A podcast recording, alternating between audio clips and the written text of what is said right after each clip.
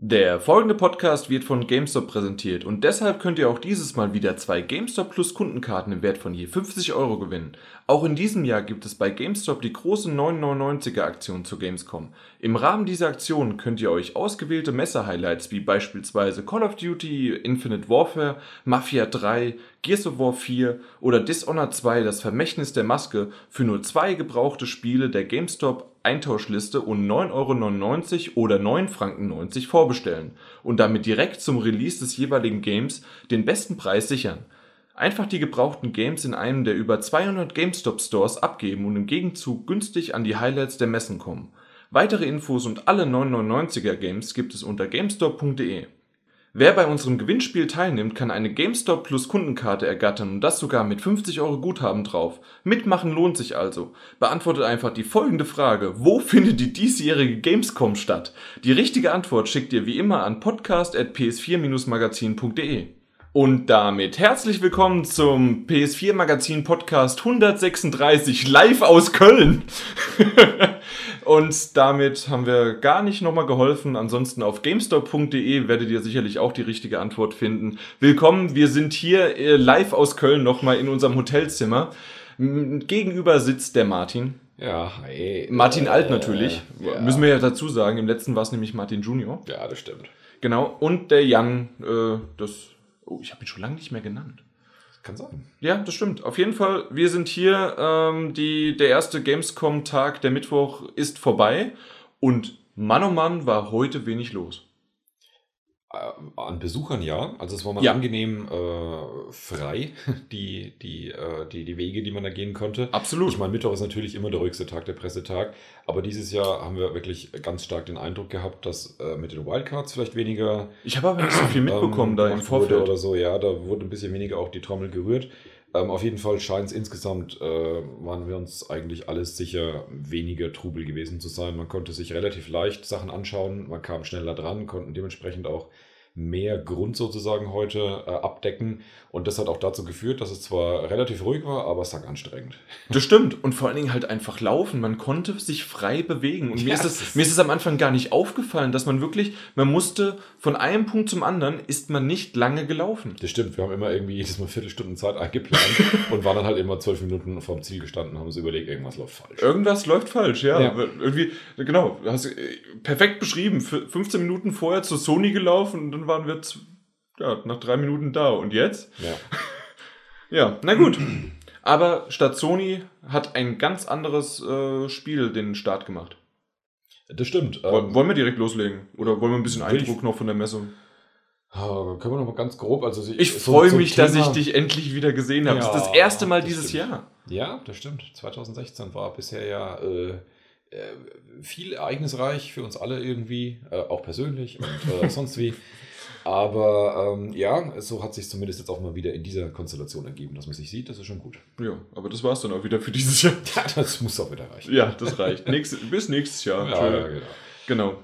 Ja, also so Gesamteindrücke, was so Trends oder sowas anbelangt, würde ich eher am Ende nochmal. Ja, natürlich. Zwei, Sätze dazu sagen, was wir so einen Eindruck haben. Ähm, ja, ansonsten, was man im Vorfeld natürlich noch nennen kann, wir sind, also ich kann es nur erstmal von mir reden, ich bin mit ein bisschen gedämpften Erwartungen und Stimmungen zur Gamescom dieses Jahr gegangen, weil es halt klar war, dass die großen Sony Microsoft keine Pressekonferenzen machen werden. Ja. An diese großen Pressekonferenzen haben sich oft auch die Kleinen dran gehängt, wenn sie irgendwelche großen Neuankündigungen haben machen wollen. Mhm. Das heißt aber allein dadurch, dass die Großen eben weggefallen sind und dementsprechend keine großen Änderungen von den Großen zu erwarten waren, war dementsprechend wahrscheinlich auch keine Änderung von den Kleinen äh, groß aufgetischt. Also, dass man praktisch nichts Neues erfahren wird, diese Gamescom. Und ich würde jetzt mal unterm Strich so sagen, das verfestigt sich bisher. Es gab ein paar neue Trailer. Eine halt. Überraschung oder so gab, ja. Aber der Punkt ist auf jeden Fall, wir haben uns viele Sachen selber mal anschauen können und ähm, ja, da kommen wir jetzt doch so ein bisschen in den Bereich Trend wahrscheinlich rein, dass wir sagen, gerade halt in Technologien, die man halt schlecht auf dem Monitor rüberbringt, da sind wir dann halt im Bereich Virtual Reality, ja. ähm, konnten uns halt viele Dinge erstmal vor Ort wieder anschauen, auch wenn wir die Technologie als solche schon öfters benutzt haben, aber jetzt mit zahlreichen Spielen, die sich so seit dem letzten Jahr eben angekündigt haben oder ähm, bereitgestellt wurden. Und da gab es dann doch die ein oder andere Überraschung in dem, wie es halt dann effektiv ist. Jo, genau. Aber das wäre eine schöne Überleitung gewesen, aber wir haben keinen VR-Titel als erstes. Das stimmt. Das erstmal kein VR-Titel. Ja, und zwar Mafia 3. Ja. Ähm, War unser erster Termin, gleich morgens. genau. Wollen wir vielleicht noch, wir hatten, nee, machen wir das noch kurz vorher. Und zwar die, die Security-Checks, die haben wir im letzten Podcast erwähnt, Mhm. gingen un, unverhältnismäßig relativ angenehm an einem vorüber. Selbst mit einem, ja. Ko überraschend, ja. Selbst mit einem großen Koffer, den ich dabei hatte. Also die haben wirklich jede Tasche durchsucht. Ähm, ich habe halt dementsprechend äh, ziemlich schlimme Befürchtungen morgen. Also das heißt, wenn die User das hören, ähm, wird es wahrscheinlich schon passiert sein, dass das große Chaos ausbricht, das ich zumindest erwarte. Ich kann mir tatsächlich nicht vorstellen, dass sie diese rigorose Checks äh, morgen durchgehalten bekommen, wenn dann die erwarteten, wie viel auch immer 100.000 Leute kommen. Ja. Äh, da jeden einzelnen, äh, jede einzelne Tasche, also die haben wirklich bei mir auch wirklich jede einzelne Seitentasche aufgemacht und sonstiges. Es war anscheinend genug den Kulturbeutel auch noch aufgemacht. Ich war ja, Ja. mit meinem Reisekoffer da. Also es war anscheinend eben genug Security für die Anzahl an Presseleuten da, dass es halt trotzdem einigermaßen schnell ging, aber sie waren echt gründlich und bei dem Ansturm, der morgen zu erwarten ist, wenn die das genauso machen, dauert es wahrscheinlich bis 13 Uhr, bis die, die früh um 7 angekommen sind, durch sind. So ungefähr. Und vor allen Dingen Samstag wird es ja noch schlimmer dann. Ja, also deswegen haben wir heute schon Wetten abgeschlossen. Ähm, dass, du bist ein paar Minuten später erst nachgekommen, dass wir gesagt haben, dass es bis spätestens 10 Uhr kippen die das sich als Konzept, weil sie es nicht durchgehalten kriegen. Es war auch jeder mit der Tasche da, also dieser Aufruf, lasst eure Taschen daheim, ist praktisch keiner gefolgt. Ja, na Was gut, sagst du? aber heute war aber auch vor allen Dingen Business, Fachbesucher, Presse. Und gerade für die ist es natürlich auch echt Es idiotisch. geht nicht. Ja. Ja. Nein, absolut nicht. Äh, als Info vielleicht noch das, was ich erwähnt hatte, wirklich, Gerold Steiner verteilt Wasser statt Cola Zero diesmal. Und wirklich, also äh, du hast ja getrunken. Ja. Äh, war Äh, gut. In 10 Sekunden war es. Ja, aber es war eine große, also es war eine große Flasche. 05, 05, ja. Hast halt Dosch gehabt. Ja. Aber jetzt kommen wir zu Mafia 3. genau. Willst du anfangen? War ja auch dein offizieller Termin. Ich habe mich halt dran gehängt. Genau. Einfach reingezeckt. Ja. Ähm, ja, wir haben eine Präsentation bekommen, die eine Mischung war aus, ähm, ja, ich, ich würde mal sagen, Filmvorführung, also nicht einfach ein Trailer, sondern ich glaube, in der Form, in dem Zusammenschnitt wird es wahrscheinlich draußen keiner sehen, wie die Einführung, die Einleitung her war, wo eben ein bisschen was erklärt wurde. Eine. PowerPoint-Präsentation in Videoform. Ist so ungefähr, genau. äh, was es mit dem Charakter auf sich hat, den man spielt, äh, den Ort, ähm, die, die Distrikte, in denen das Ganze aufgeteilt ist. Zehn Stück. Ja, genau. Also über das Spiel selber würde ich jetzt nicht im Detail jedes Detail sagen. Ich gehe mal davon aus, dass die Mehrheit unserer Hörer weiß, was Mafia 3 ist und in welchem Setting das ist. Ähm, in einem 60er-Jahres-Setting, äh, ähnlich wie New Orleans. Mhm. Und, ähm, und darauf dann, danach folgte dann eben äh, ein Live-Gameplay-Abschnitt.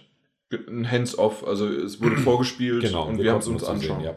Dass es wirklich interaktiv war, hat man auch in solchen Sachen gemerkt, dass wir gefragt wurden, äh, wie die Vorgehensweise des Charakters sein soll, ob er äh, schleichend oder er grob direkt. Und ähm, einer hat sich für grob direkt entschieden, der Rest der versammelten Mannschaft war eher für schleichend.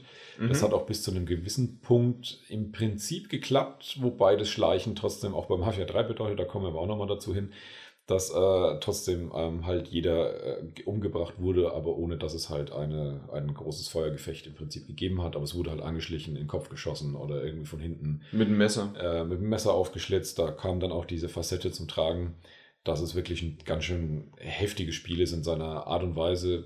Gar nicht so sehr diese Explizitheit und Detailgrad von Gewaltdarstellung, sondern einfach in seiner, seiner Rohheit, sage ich jetzt mal. Ja, die- also das war wirklich eine Brutalität, die, wie du gesagt hast, roh. Also Ja. so äh, wie, wie ein Faustkampf quasi, auch wenn es mit einem Messer ausgetragen worden ist. Man weiß ja oftmals so, wenn man wirklich in einem Film oder irgendwo, wenn ein Faustkampf, der kann richtig blutig und brutal sein. Ja. Und äh, andere Und das Faustkämpfe so sind halt. Ja, genau. Und manche Ja. sind wie Bud Spencer. Genau. Und so ist es dann aber auch mit einem Messer oder mit einem Mhm. mit einer Schrotflinte oder sonst was. Also es ist wirklich, da merkt man, dass der ist dreckig.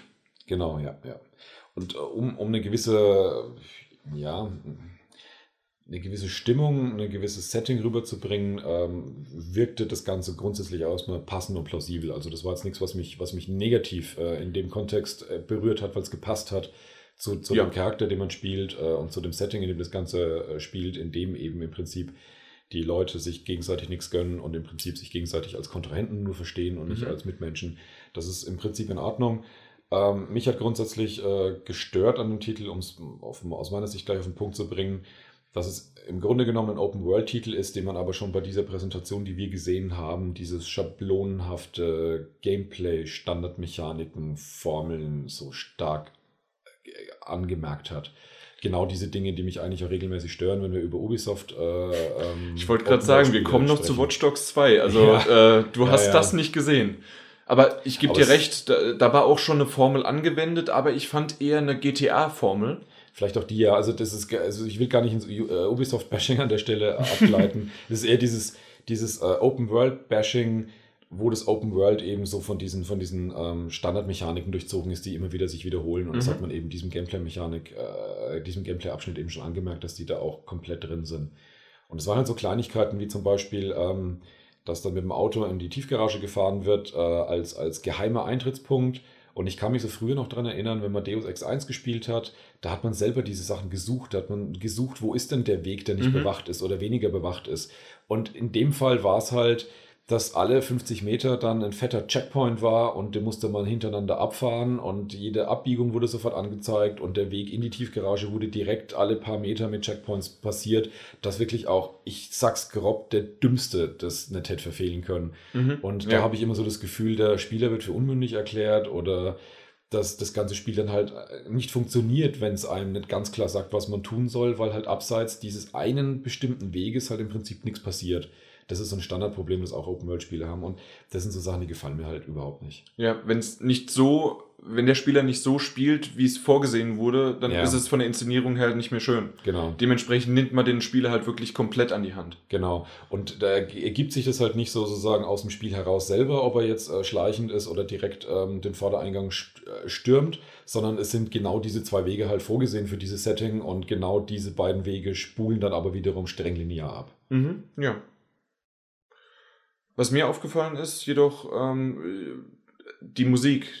Die, ja. äh, du hast die 60er Jahre, 68 spielst ja mhm. in New Orleans und je nachdem, wo man war, hat sich wirklich die Musik auch verändert und ähm, das, das war echt passend. Ja, also grundsätzlich finde ich die gesamte Präsentation, die Grafik, ich könnte jetzt nicht sagen, ob die Grafik unglaublich gut war oder kleinere Macken hat. Ich fand sie absolut passend. Das war völlig in Ordnung. Ich fand sie gut.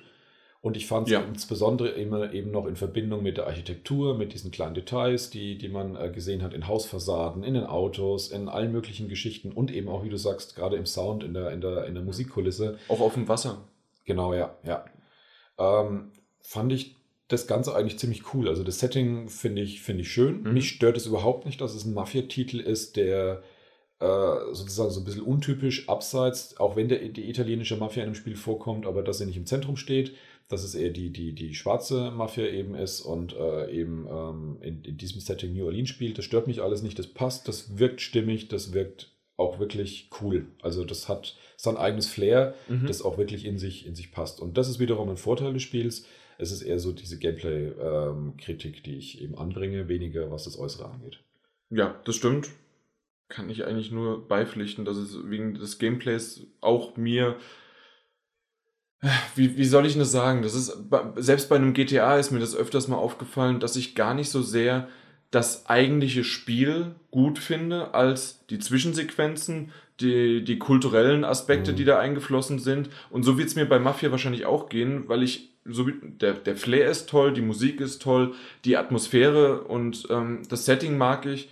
Und deswegen werde ich es spielen, auf jeden Fall. Aber ich weiß gar nicht, ob mir so diese Zwischensequenzen äh, auch äh, sich verbarrikadieren und dann schießen. Ähm, ich glaube, der Chris hat das so ein bisschen mit Uncharted verglichen. Ich weiß nicht, ob man wirklich den Vergleich ziehen könnte. Die, die Cover-Shooter-Mechanik ja. wirkte, wirkte, relativ ähnlich, aber ich, im Prinzip ist Cover-Shooter-Mechanik fast immer genau. die gleiche. Also Was mir bei dem Ka in, äh, in, Deckung gehen aber gefallen hat, einmal war es so, dass er sich hinter einem Tisch versteckt hat mhm. und da hat er, da, während er da lang gegangen ist, hat er die Stühle weggeschoben. Okay, das, das fand ich ziemlich cool. Ja. Das ist, nachdem ich glaube, ich weiß nicht, äh, machen jetzt in Division die Leute noch die Autotüren zu, wenn sie vorbei, vorbeischleichen? Oder war das eines der Features, die weggefallen ist? Jetzt ist es in abgewandelter Form in Mafia 3, jetzt schiebt der Stühle rein. Ey, wir sind aber auch bei einem anderen Publisher. Ja, ja, ist ja wurscht. Ist, ist ja wurscht. Ist ja wurscht. Ist, ist alles dasselbe. Einiges gesehen, Alex. ja, und auch hier nochmal ganz wichtig, Pre-Order, Pre-Order-Bonus. Das Boni. fand ich aber auch wirklich, wirklich zu dem Moment. Ich habe echt laut aufgeseufzt und aufgestöhnt, ja. Weil wie kann man denn um Gottes Willen in einer Presseveranstaltung, wo lauter Journalisten drinstehen, am Ende so ein Pre-Order-Ding bringen? Weil es der also, Trailer halt war. Der Trailer ja, für die Allgemeinheit. Das, da achte ich halt drauf. Also das fand ich echt. Ja, ich auch. Ich, ich fand es lächerlich, dass da halt ja. wirklich, ja, jetzt vorbestellen und dann kriegst du den und den Skin oder so. Ich, hab noch nicht mal, ich weiß noch nicht mal, was das war. Ja, das ist scheißegal. Alles. Das war, ja, so ein bisschen der Gnadenstoß für mich am Ende noch, als ich sowieso Das war wirklich... ja, naja. Das war aber Mafia danach hattest du einen äh, Termin Styx. Ja, ähm, es gibt einen neuen Styx-Teil. Es gab ja schon ähm, den Vorgänger, ich bin mir jetzt gar nicht mehr sicher, wie der genau hieß. Ich glaube Master of Shadows oder sowas. irgendwas mit Shadows auf jeden Fall. Ja, wo man auf jeden Fall diesen, ähm, was ist es denn genau? Kobold, Gnome, Dings, äh, den Styx halt spielt, der als Assassine ähm, unterwegs ist, der auch gewisse Formen von Magie eben beherrscht. Der letzte Teil, würde ich sagen, ist ähm, unter Fans beliebt als ein Spiel, das technisch ganz und gar nicht äh, beeindruckend ist, aber sich halt komplett auf äh, Schleichenmechaniken in vielen verschiedenen Variationen ähm, aus ist. Also es ist ein ganz, ganz absolut durchge durchdesigntes ähm, Stealth-Spiel. Das heißt, wo man also laut und, und direkt überhaupt keine Chancen hat. Es geht wirklich darum, die Mission äh, schleichend durchzuziehen und das Spiel gibt einem mhm. ein riesen Repertoire an Werkzeugen und an Mechaniken an die Hand, um die durchzuführen. Und die Level sind auch so aufgebaut, die sind eben nicht, äh, wie wir es jetzt gerade bei Mafia 3 auch hatten, selbst wenn ich es leise versuche, dass es trotzdem im Prinzip ein linearer Schlauchlevel ist, innerhalb des Abschnitts, in dem ja. man dann spielt, sondern die Level sind relativ groß und ähm, sehr offen gebaut, dass man sehr, sehr, sehr viele Zugangswege auch hat, dass man am Anfang auch gar nicht so richtig weiß, wo man hin muss, weil der Endpunkt zwar markiert wird, aber man sieht überhaupt nicht, wie komme ich dahin. Mhm, also das heißt, man sucht auch den Weg. Das war jetzt alles der Vorgänger. Der neue Teil ist im Prinzip wieder genauso. Der macht es ganz anders. das wäre eine geile Einführung gewesen, ja. Ähm, der ist eigentlich in jeder Hinsicht genau das, was man sich unter einem Nachfolger vorstellt. Ähm, er erweitert die Mechaniken um ein paar neue Ideen. Mhm. Ähm, es sind halt neue Level. Es ist halt äh, mehr vom Gleichen, sage ich jetzt mal. Und vor allem aber, das muss ich dem Spiel wirklich sozusagen zugute halten, zum Thema Nachfolger, komplett neue Engine und es sieht dramatisch viel hübscher aus. Es ist immer noch kein Spiel, das jetzt einen absoluten Schönheitspreis gewinnt und ganz sicher nicht mit einem Uncharted 4 äh, konkurrieren kann. Aber es ist im Verhältnis zum letzten Sticks ein Unterschied wie Tag und Nacht. Mhm. Und die Entwickler haben auch relativ stark darauf Wert gelegt, darauf hinzuweisen, dass also nicht nur das, was wir hier sehen, sozusagen besser ist, sondern dass sie auch darauf geachtet haben, dass zum Beispiel Ladezeiten dramatisch viel kürzer sind als im Vorgänger, wo das ein Kritikpunkt war. Mhm. Also das heißt, ähm, an der Stelle muss man diese abgedroschene Floskel anbringen. Wer den letzten Sticks-Teil mochte, der wird den nächsten Teil wahrscheinlich lieben, weil er im Prinzip dasselbe in besser ist. Und zwar in wirklich besser. Oft haben wir ja heute Nachfolger, wo wir die gleiche Grafik-Engine im Prinzip haben, wo schon sozusagen glorifizierte Add-ons sind. Ja. Das ist wirklich so wie in guten alten Zeiten eine, äh, eine Fortsetzung, obwohl es immer noch dieselbe Konsolengeneration ist, wo man alles halt verbessert hat. Genau. Mhm. So würde ich das eigentlich grundsätzlich zusammenfassen. Ja, irgendwie ist der Titel auch damals schon vollkommen an mir vorbeigekommen, äh, gegangen. Ich habe den immer mal wieder gesehen, diesen Gnom, der da so nach vorne, äh, mhm. äh, auf, ich kann das Cover genau sehen äh, vor Augen, aber irgendwie ist er immer an mir vorbeigegangen. Shards of Darkness heißt er übrigens. Ähm, und wer so mit der Serie auch, wie du sagst, gerade noch gar nichts äh, in Berührung hatte, das gab es mal als PS Plus, den ersten Sticks. Das heißt, wer artig immer alles sozusagen mhm. mitgenommen mhm. hat, einfach, der wird es in seiner Bibliothek finden und kann sich ja mal anschauen. Gab es für die PS4, nicht PS3-Zeit? PS4. Okay. Ja. Irgendwie war der schon für mich so alt. Das, das war, das war relativ am Anfang gleich, äh, kam der raus, als die PS4 okay. äh, frisch war, im ersten Jahr auf jeden Fall. Und das war aber damals auch schon grafisch ziemlich enttäuschend. Also das war so ein Titel, wo man gesagt hat, das ist aber eigentlich eher PS3-Niveau. Ah, deswegen vielleicht. das kann schon sein, ja. ja. Das Einzige, was mich sozusagen ein bisschen negativ äh, aufgefallen ist, ähm, wie gesagt, man muss halt wissen, auf was man sich einlässt, wenn man äh, Stealth nicht mag und wenn man vor allem halt es auch nicht mag, dass man auch ab und zu mal geduldig ist, dass man einfach in der Ecke sitzen bleibt, mal auch für eine Minute oder zwei und den richtigen Moment abwartet, einfach nur Geduld hat, der ist in einem Spiel an der falschen Stelle, weil es halt einen actionorientierten Ansatz nicht unterstützt. Mhm. Ähm, jetzt mal vorausgesetzt, man ist so ein Spieler, war das Einzige, was mich eigentlich gestört hat, so ein bisschen, ähm, dass Dix zumindest deutlich mehr gesprochen hat als im ersten Teil was zum Teil hat er die, die äh, Umgebung, in die man gekommen ist, eben eingeführt und so ein bisschen was dazu gesagt, was man hier jetzt eben zu tun hat im Prinzip und in welche Richtung es geht. Aber er hat immer irgendwie ein bisschen vulgär lustige Sprüche dabei abgelassen, die mir ein bisschen zu platt rüberkamen. Also das hat mich dann so beim dritten, vierten Mal, mhm. wo jedes Mal irgendwas unter der Gürtellinie kam und er jedes Mal Schenkelklopfer-Humor ja. irgendwas Dreckiges gesagt hat. Ja, da wurde es dann irgendwann so ein bisschen puh. Aber das ist natürlich jetzt äh, wirklich äh, Jammern auf hohem Niveau. Ähm, also quasi so unser Intro vom letzten Podcast, den du noch nicht gehört hast. Habe ich noch, gehört. Ja, den musst du Ja. noch hören. also der, gesagt, der war super. Sticks-Fans sollten es im Auge behalten. Alle anderen, die Sticks 1 äh, nicht kennen, aber kacke finden, wenn sie es mal ausprobieren, werden wahrscheinlich auch den Nachfolger nicht mögen. Ja, gut. Apropos Nachfolger, äh, Lego Dimensions geht in die zweite Staffel. Das heißt, äh, es ist immer noch dasselbe Portal. Mhm. Das nicht wie also bei, was weiß ich, Disney Infinity oder Skylanders gab es ja jedes Mal, wenn es so äh, ein neues Jahr, gab es ja auch ein neues Portal, das man neu kaufen musste. In dem Fall wird das alte behalten. Was es aber gibt, äh, es gibt neue Level Packs. Ich hatte das ja schon mal ein bisschen ausführlicher beschrieben, was es eigentlich, was Level Packs sind, was Fun Mhm. Packs sind, was Team Packs sind. Und es gibt jetzt aber auch noch, ich weiß aber leider nicht den Namen, ob das Portal Packs sind. Auf jeden Fall äh, zu dem neuen Ghostbusters äh, von 2016 mit den Frauen gibt es ein und äh, gibt es ein ähm, ja größeres Level Pack und dann hast du auch gleich ein neues Portal, was du bauen kannst und weil du baust es auf auf dieses äh, Plastikteil baust hast du aus Lego deine Sachen gebaut. Kannst du mir folgen? Nö. Du, du hast ein Pla Plastikportal. Einfach nur erstmal. Plastik, das alte. Mhm. Und darauf hast du, das alte, hast du ein Portal gebaut. Das, was du so gesehen hast, dieses, äh, diese, dieses runde Ding, Mhm. wo du ja wie so durch eine Dimensionsportal durchspringen kannst. Nennen wir es mal so, es ist ein Chip in irgendeinem Plastikfundament und da baut man halt ein bisschen Lego-mäßig hübsches Oben drauf. drauf, genau. Mhm, genau. Ja, und auf die, das kannst du aber auch wegnehmen Mhm. und du könnt, kannst halt jetzt, da wird jetzt was Neues drauf gebaut. Aber Und es da- ändert an der Funktion nichts. Das ändert an der Funktion nicht, Mhm. sondern es bringt dir halt, das Einzige, was dir es halt mitbringt, ist dieses neue Level. In dem Fall das Ghostbuster. Okay. Und ähm, Harry Potter hat ja auch noch die, ah, wie heißt das, dieses Beast, irgendwas Beasts und noch was. Kommt ein neuer Kinofilm irgendwann bald raus. Jetzt, Ja, habe ich nicht verfolgt. ich auch noch nicht genau. Ähm, auf jeden Fall, das äh, gibt's auch noch ähm, als Level Pack. Okay. Und die anderen sind halt dann wirklich Level Packs wie halt auch Harry Potter. Okay. Du wolltest gerade was, ja? Nur, dass ich grundsätzlich folgen kann, diese Kombination. Also Staffel 1 war all diese verschiedenen Aspekte, konnte man miteinander kombinieren. Und ähm, aber alles, was in Staffel 1 drin war, außer das Portal, kann man nicht in Staffel 2 übernehmen. Doch. Doch schon, okay. Ja, gut. also das, das Portal, das, äh, Also außer das Portal, sagt ihr. genau, also außer das kann man- Portal, aber ansonsten die Figuren, die kannst du alle noch da benutzen. Äh, Die kann man nutzen. Ja, genau. Okay. Und auch die neuen in, äh, für den ersten. Also es geht Okay. auch. Also da- das ist ja dasselbe Portal.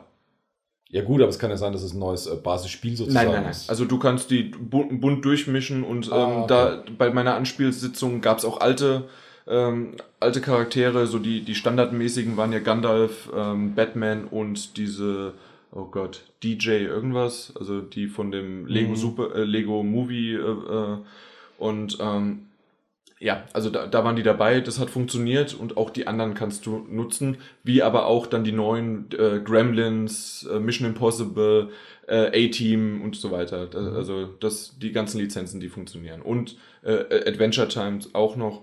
Und ich habe sie mir angeguckt, sie sehen halt wieder Lego-typisch ziemlich detailliert und schön aus und trotzdem Mhm. aber Lego. Und ähm, ich konnte Ghostbusters anspielen. Ja, es war halt, wie man es halt erwarten würde. D der Film, Lego-typisch aufgearbeitet und du hast die Figuren dabei. Und dann, wie ich es immer wieder sage, wenn es dir wert ist, das Geld auszugeben, für dass du auch eine Figur hast und dass du aber noch dabei auch noch diesen Lego-Spaß hast, dann ist es okay. Wenn nicht, fang erst Ja. gar nicht an. Der Begriff Staffel 2 ist dann im Prinzip aber eigentlich komplett nichtssagend. Also eigentlich hätten sie auch einfach neue Bundles und Packs rausbringen können, ohne dass sie da jetzt irgendwas dazu sagen, dass es jetzt eine Staffel 2 ist, sondern einfach halt mehr. Ja, Oder? genau. Also die, die es, sie haben es halt als Staffel 2 angekündigt, aber Ja. es ist nicht kein Lego Dimensions 2. Genau, genau. das ist es nicht. Du hast ja auch gesagt, eben bei Disney Infinity gab es diese harten Trennungen. von 2.0, 1 und 3.0, genau. Aber das ist Nein, eigentlich die- nur Absolut nicht. neu, mehr. Äh, Das Einzige, was mir aufgefallen ist, dass ähm, die, ähm, die, die, wie heißen sie, die, die Fahrzeuge, die immer noch zu den jeweiligen Charakteren dabei sind, Mhm. die haben ähm, ein, äh, statt einen blau durchsichtigen, jetzt einen gelb durchsichtigen Sockel. Das ist mir voll wurscht. Exakt. Es ist vollkommen egal. Also das, das ist der große Unterschied. Was, was es noch irgendwie eingeführt hat, ich bin mir aber noch nicht sicher, das, das konnte mir leider mein, äh, mein Gegenüber, der mir so ein bisschen was erklären äh, sollte, mir das leider nicht erklären. Und zwar gibt es einen Koop-Modus, äh, dass du ähm, so wie im Grunde früher Mario Kart oder sonst was, so ein Battle-Modus. Äh, zwei gegen zwei können spielen. Da bist du mit deiner Figur auf einer Bombe so rumbalanciert, wie auf so eine, ja, wie, wie man es halt so, mhm. auf so, so aus schlechten Filmen kennt. Und äh, mit dieser Bombe musstest du dann die, die gegnerischen äh, halt, ja, musstest du halt treffen und platt machen und mhm. sowas. Also so kleine Minispielchen. Gab es drei verschiedene, fand ich jetzt nice to have, aber jetzt nicht unbedingt super. Ich wollte lieber das Level spielen. Ich wollte mir mhm. angucken, wie die aussehen. Ich freue mich auf Sonic. Äh, also da sind wirklich einfach tolle Lizenzen dabei. Und das war's. Also wer auch da wieder wirklich Lego Dimensions, wer den wer das erste gespielt hat, der äh, der wird auch weitermachen. Der hat sich jetzt schon auf die Lizenzen gefreut, so wie ich und hat auch jetzt schon, als er bei Amazon alles vorbestellt hat, für September, Oktober geht's los. Ich nein, es ist, es ist viel. Ich glaube, so ganz grob bis auf die VR-Titel, äh, wer jetzt schon aufseufzt und sagt, boah, äh, jedes Mal, ähm, dass wir bei jedem Spiel sagen, wer die Vorgänger mochte, wird das wieder mögen, dem sei gewarnt, dass es, glaube ich, so weitergeht. Das ist, glaube ich, auch so ein Trend, der sich ein bisschen abzeichnet. Das stimmt, aber ja, ist aber in dem Fall halt wirklich, weil es mhm. halt more of the same mit anderen Lizenzen und dann ist, ist es geil. Es ist einfach mhm. mit dem Lego-Charme, die, die Lizenzen, die man liebt, äh, verwandelt. Ja. Ja, das, das war's. Ja. Tomb Raider könnte man auch mal vielleicht als Lego machen. Square Enix hat ein paar Überraschungen für ihre Freunde von der PS4-Front. unsere Freunde bei, bei, bei, Sony und mit PS4, das haben sie oft gesagt. Ja, genau. Ja. Das äh, war schon alles ein bisschen schmunzelnd. Wir haben auch sehr deutlich gesagt, das war eine Leidenszeit für uns, weil ähm, das war eines der Spiele auf jeden Fall auf der Xbox One, die uns mehr interessiert hat. Mhm. Und ähm, dass es schon schmerzhaft war, so vernachlässigt worden zu sein. Aber ähm, ja, man schenkt uns ja jetzt auch sozusagen einiges im Bundle. Genau, jetzt kommt endlich Rise of the Tomb Raider raus. Genau. Ähm, ich glaube, wir hatten schon mal erwähnt, oder vielleicht doch, wir hatten schon erwähnt, was da alles in dem Bundle drin ist. Also, dass PlayStation VR, die mhm. äh, Blood Ties äh, Singleplayer-Kampagne dabei ist, die man einzeln wie aber auch, also nein, die man normal spielen kann, wie aber auch in VR. Mhm. Ähm, und ähm, alle möglichen DLCs dabei sind. Genau. Der, der Koop-Modus Endurance. Endurance, der, genau, der Endurance, der Single und Koop möglich ist. So, genau, Single ja. und Koop, das war das erste, was wir anspielen konnten. Mhm. Genau. Also grundsätzlich kann man nochmal dazu sagen, zu dem Termin, wir haben das eigentliche Hauptspiel nicht gesehen. Äh, ich habe da auch versucht, ein bisschen nachzubohren, aber keine Informationen bekommen. Ob das jetzt in irgendeiner Form nochmal optimiert wurde oder so, wahrscheinlich nicht. Das war nicht wirklich. Aber es ging im Prinzip auch darum, halt, äh, es ist 1080p, es ist äh, in 30 Frames pro Sekunde stabil. Das, da haben sie sehr viel drauf Wert gelegt, das mehrfach zu erwähnen, dass sie versucht haben, dass es niemals runterdroppt. Ich weiß nicht, ob es bei der Xbox One vielleicht manchmal passiert, weil sie so deutlich gesagt haben, dass das vielleicht ein Unterschied ist. Aber lest dir nochmal unseren Podcast-Titel durch. Wir wissen das nicht. PS4 Magazin. Achso. Wir wissen nichts von der Xbox. ja, Weiter, ja. komm. Ähm, ja, und ähm, genau, und das sollte man vielleicht noch kurz, kurz im Vorfeld sagen. Wer jetzt aber zum Beispiel das auf dem PC schon gekauft hat und hat Bock, diese zusätzlichen Titel oder zusätzlichen Inhalte ja. anderwo auszuprobieren, der kann es auch machen, allerdings in Verbindung mit dem Season Pass. Also PS4 Oder halt einzeln kaufen, aber es genau. ist im ja, Season so, Pass ja. abgedeckt. Genau, genau. Wer den Season Pass hat, der kriegt es so, ansonsten muss er extra nochmal Geld dafür ausgeben. Die PS4-Spieler kriegen sozusagen halt als Goodie dazu, dafür, dass sie gewartet haben. Genau, im Grunde, wie viel kostet ein Season Pass? 30 Euro. Also mhm. statt 90 bezahlen wir 60, 70. Bin mir sicher, kostet es komplett 60 oder weil ich hatte, glaube ich, auch irgendwas gesehen, dass es nur in Anführungszeichen 40, 50 sind. Ich ist jetzt aber mit mhm. wahrscheinlich mit Vollpreis. Okay, gut, dann habe ich äh, das falsch gesehen. Ja, ja. genau. Aber Endurance-Modus. Endurance-Modus haben wir zusammen äh, gespielt, mhm. miteinander. Äh, jeweils waren wir Lara Croft. Gegenüber haben wir uns aber dann gesehen als Schwester, Zwillingscousine, irgendwas. Äh, genau, irgendeine Tussi mit irgendeinem Namen, deren Namen ich schon wieder vergessen habe. Nina. So. Also, ja, genau. Ja, ja Frau. nennen wir sie Nina. Lara Croft Klon. Genau. Auf jeden Fall ähm, konnten wir uns durch eine schneebedeckte Waldlandschaft durchhetzen mhm. und äh, haben dort, ähm, ja, sind auf Jagd gegangen, weil wir hatten einen Balken für Hunger und für Wärme. Mhm. Und beide sind runtergegangen. Und permanent, wir, genau. Permanent. Und wir mussten auf Jagd gehen und wir mussten Feuerholz besorgen und mussten uns gegen äh, andere KI-Gegner Und äh, Tiere. Und, und, Tiere. Ja, du hast einfach mal. Ich, ich, ich am Anfang, ich habe ein Eichhörnchen versucht mit meinem Pfeil zu treffen und du ein Eber. Ja, links habe ich mir links gedreht und gedacht, also wenn wir schon satt werden wollen, dann gescheit und habe halt das Wildschwein geholt. Also, man, das ist äh, kein Ding. Ich wollte Hab dann natürlich daneben geschossen und dann kam das Ding angeranzt. und, und ich war mit meinem Eichhörnchen unterwegs. Wir sind gelobt worden, dass wir es überlebt haben. Aber das ist eigentlich ein ganz äh, netter ähm, Aspekt eben gewesen. Das Ganze ist äh, zufallsgenerierte Umgebung. Es geht im Grunde ja. genommen nur darum, möglichst lang zu überleben und dabei Punkte sozusagen zu machen. Und, und wir Punkte, waren zwei Tage unterwegs. Genau. Und die äh, Punkte kriegt man im Prinzip durch Entdeckungen, wie zum Beispiel irgendwelche Höhlen oder Gräber, die man dann eben ausräubert. Das Doofe war, ähm, wir haben keins gefunden. Waren einfach nicht da. Ja, genau. Ähm, konnte man uns auch ja nicht helfen, weil es eben zufallsgenerierte Landschaften sind, wo es genau eins ist. Aber zumindest haben wir halt so diese ganzen Survival-Aspekt ganz gut durchgezogen, haben ein paar kleinere Lager mit anderen KI-Gegnern ausgeräuchert. Ja. Äh, ein paar ganze Rudelattacken von Wölfen überstanden. Also da oh, haben wir uns ja. gar nicht so doof angestellt. Ähm, wirkt mir nach einem ganz netten Modus, der wahrscheinlich einen jetzt nicht lange fesselt, aber auf jeden Fall ein paar Mal, gerade mit einem Koop-Freund, denke ich, auf der Couch, ist es ganz nett. Ja, auf jeden Fall. Also ich hatte. Äh, Bei Splitscreen weiß ich jetzt gar nicht, ob es geht. Wir, wir haben es auf zwei verschiedenen genau, gespielt. Ja, ja. Also online auf jeden Fall, mhm. Splitscreen lokal, stimmt. Haben wir nicht gefragt. To be irgendwann erwähnt. Ja, ja das äh, haben wir total versaut. Ja, das stimmt. Wir haben so schön mit denen dann uns unterhalten danach. Ja. Also es hat echt Spaß gemacht. Äh, meine Frage wollte einfach nicht beantworten, war, wie, wie ging das jetzt eigentlich mit dem Xbox One Deal ab? Above my pay grade. ja, ähm, nee, das ist über meinem Gehaltszettel, das kann ich leider euch nicht erzählen. Das war, aber das war. Das ist erfrischend ehrlich eigentlich. ja, das, das war echt schön. Lange rumgeredet, ja. Ja, und dann gab es eben noch diesen anderen, äh, Blatt, Blatt, nee, nicht Blatt, Blatt Ties. Blatt Ties, genau. Ähm, der Modus wurde uns zuerst gezeigt ähm, in einer sozusagen Normalspielversion, wo man eben äh, das äh, Craft Manor, also das Herrenhaus von Lara Croft, ähm, im Prinzip nach Geheimnissen durchstöbert. Ähm, es fiel dabei schon auf, dass es ein relativ langsamer, gemächlicher Spielmodus ist, wo man einfach nur viele Sachen findet, entdeckt, Zettel liest. Äh, Aus, in der Vergangenheit kramt. Genau, in der, in der Vergangenheit kramt, genau, viele Erinnerungsschnipsel abspielen und so weiter und so fort. Ähm, bei einem relativ netten Ambiente, also so bei Gewitter in der Nacht irgendwie durch das Schloss stöbert, das ganz schön in einem schlechten Zustand ist. Es tropft von der Decke, genau. Also der Regen war da, Blitze, war, war echt wirklich schön gemacht. Atmosphärisch auf jeden Fall, ja. Und ähm, ja, dann kam dann sozusagen halt noch die Klarheit nochmal oben drauf, warum das eben doch ein eher langsamerer Modus ist, weil der halt gut kombinierbar ist mit äh, VR. Man kann diesen ganzen Modus, der ungefähr eben eine Stunde plus minus dauert, wenn man ihn durchspielt, ähm, komplett eben in VR gespielt werden. Das spielt sich dann ganz schön anders, mhm. aber es ist, vom, es ist eben derselbe Inhalt. Genau.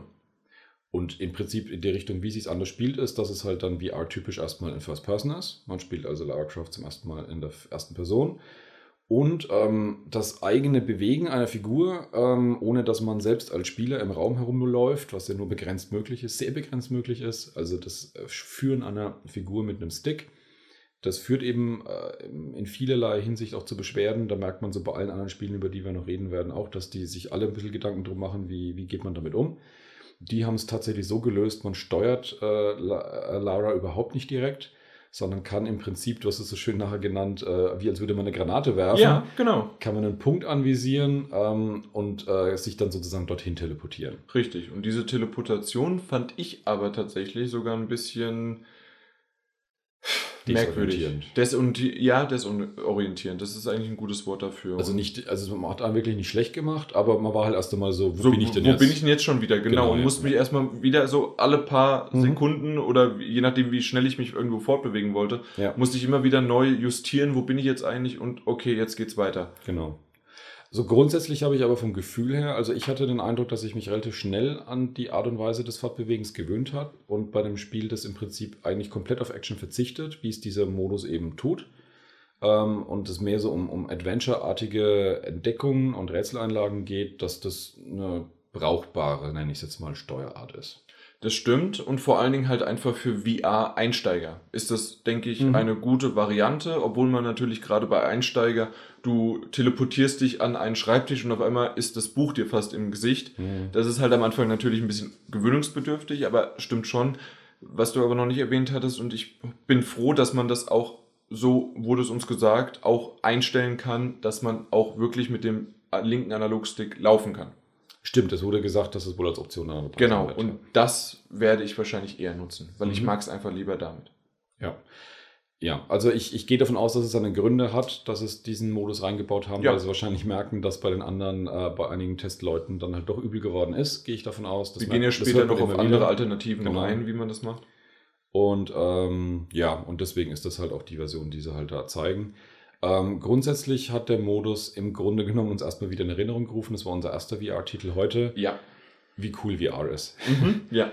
Also es hat, ich hatte so ein paar ähm, Schlüsselmomente in der Situation. Zum einen ist das Männer eben immer wieder auch mal äh, vertikal gebaut. Das heißt, man hat irgendwelche höher liegenden Galerien, mehrere Stockwerke, in, in der Bücherei zum Beispiel kann. Alles.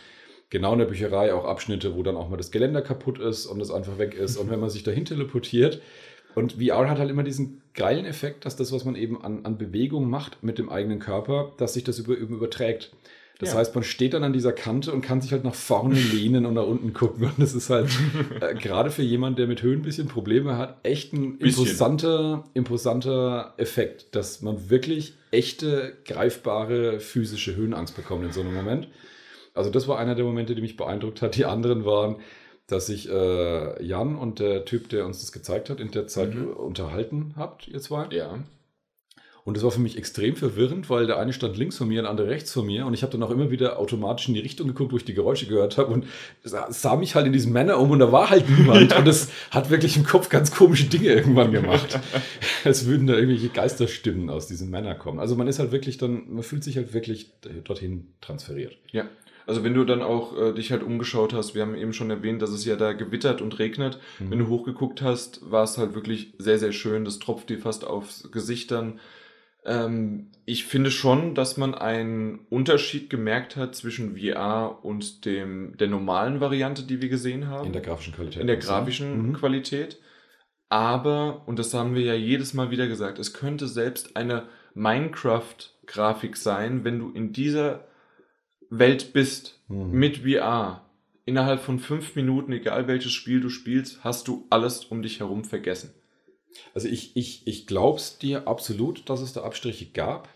Insbesondere, weil es auch im Prinzip so sein muss, weil mhm. das andere Spiel läuft eben gerade so oder gut stabil auf 30 Frames und VR muss auf 60 Frames laufen, also müssen sie irgendwas reduziert haben. Richtig. Das ist zwangsläufig so.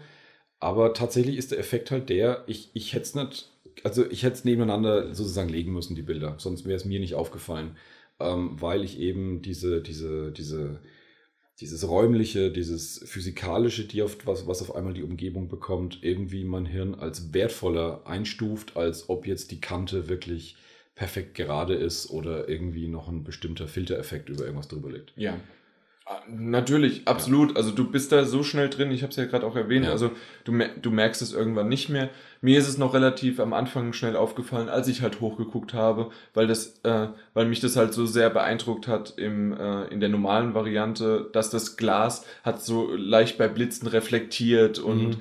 ähm, man hat die Glas, ähm, also die, die, den Regen am Glas abperlen sehen und so weiter. Mhm. Und das hast du halt in der VR-Variante so nicht extrem gesehen, weil es halt einfach auch für dich dann wesentlich weiter weg war. Weil du, du hast hochgeguckt ja. und es waren dann halt 10 Meter. Ja. Und wenn du in, äh, in der Third Person hochguckst, sind es für dich nicht wirklich 10 Meter. Ja. Das, das, das ist halt auch so ein Effekt, den, den, man, den ich fast in jedem VR-Spiel auch wirklich äh, immer wieder ausprobiert habe. Ähm, was ich jedem Spieler auch wirklich äh, ans Herz legt, das mal auszuprobieren weil das ist die Option, die du nicht hast, in, wenn du normal mit dem Gamepad steuerst, weil du sagst, das ist alles von den Distanzen her ganz komisch verschoben. Auf mhm. der einen Seite sind Dinge weiter weg, auf der anderen Seite kannst du dich aber an Sachen halt auch wahnsinnig nah ranlehnen. Und wenn da irgend so ein mhm. Buch mit einem Ledereinschlag auf dem Tisch liegt und du lehnst dich nach vor und du, du berührst den dann schon fast gefühlt mit der Nasenspitze und siehst dieses ledereingebundene Buch riesig praktisch vor dir liegen ja. und hast wirklich das Gefühl, als könntest du das schon fast riechen und berühren. Das ist ein, ein krasser Effekt und den hast du so beim normalen Spielen halt nicht. Nee, absolut nicht. Ja. Wie denn auch? ja. ja. Genau. Wollen wir noch kurz eingehen? Du hast vorhin nämlich diese äh, irgendwas mit Geistermäßig erwähnt. Ganz kurz noch, es gibt ja. auch noch einen Zombie-Modus äh, in der Wave-Variante. Variante.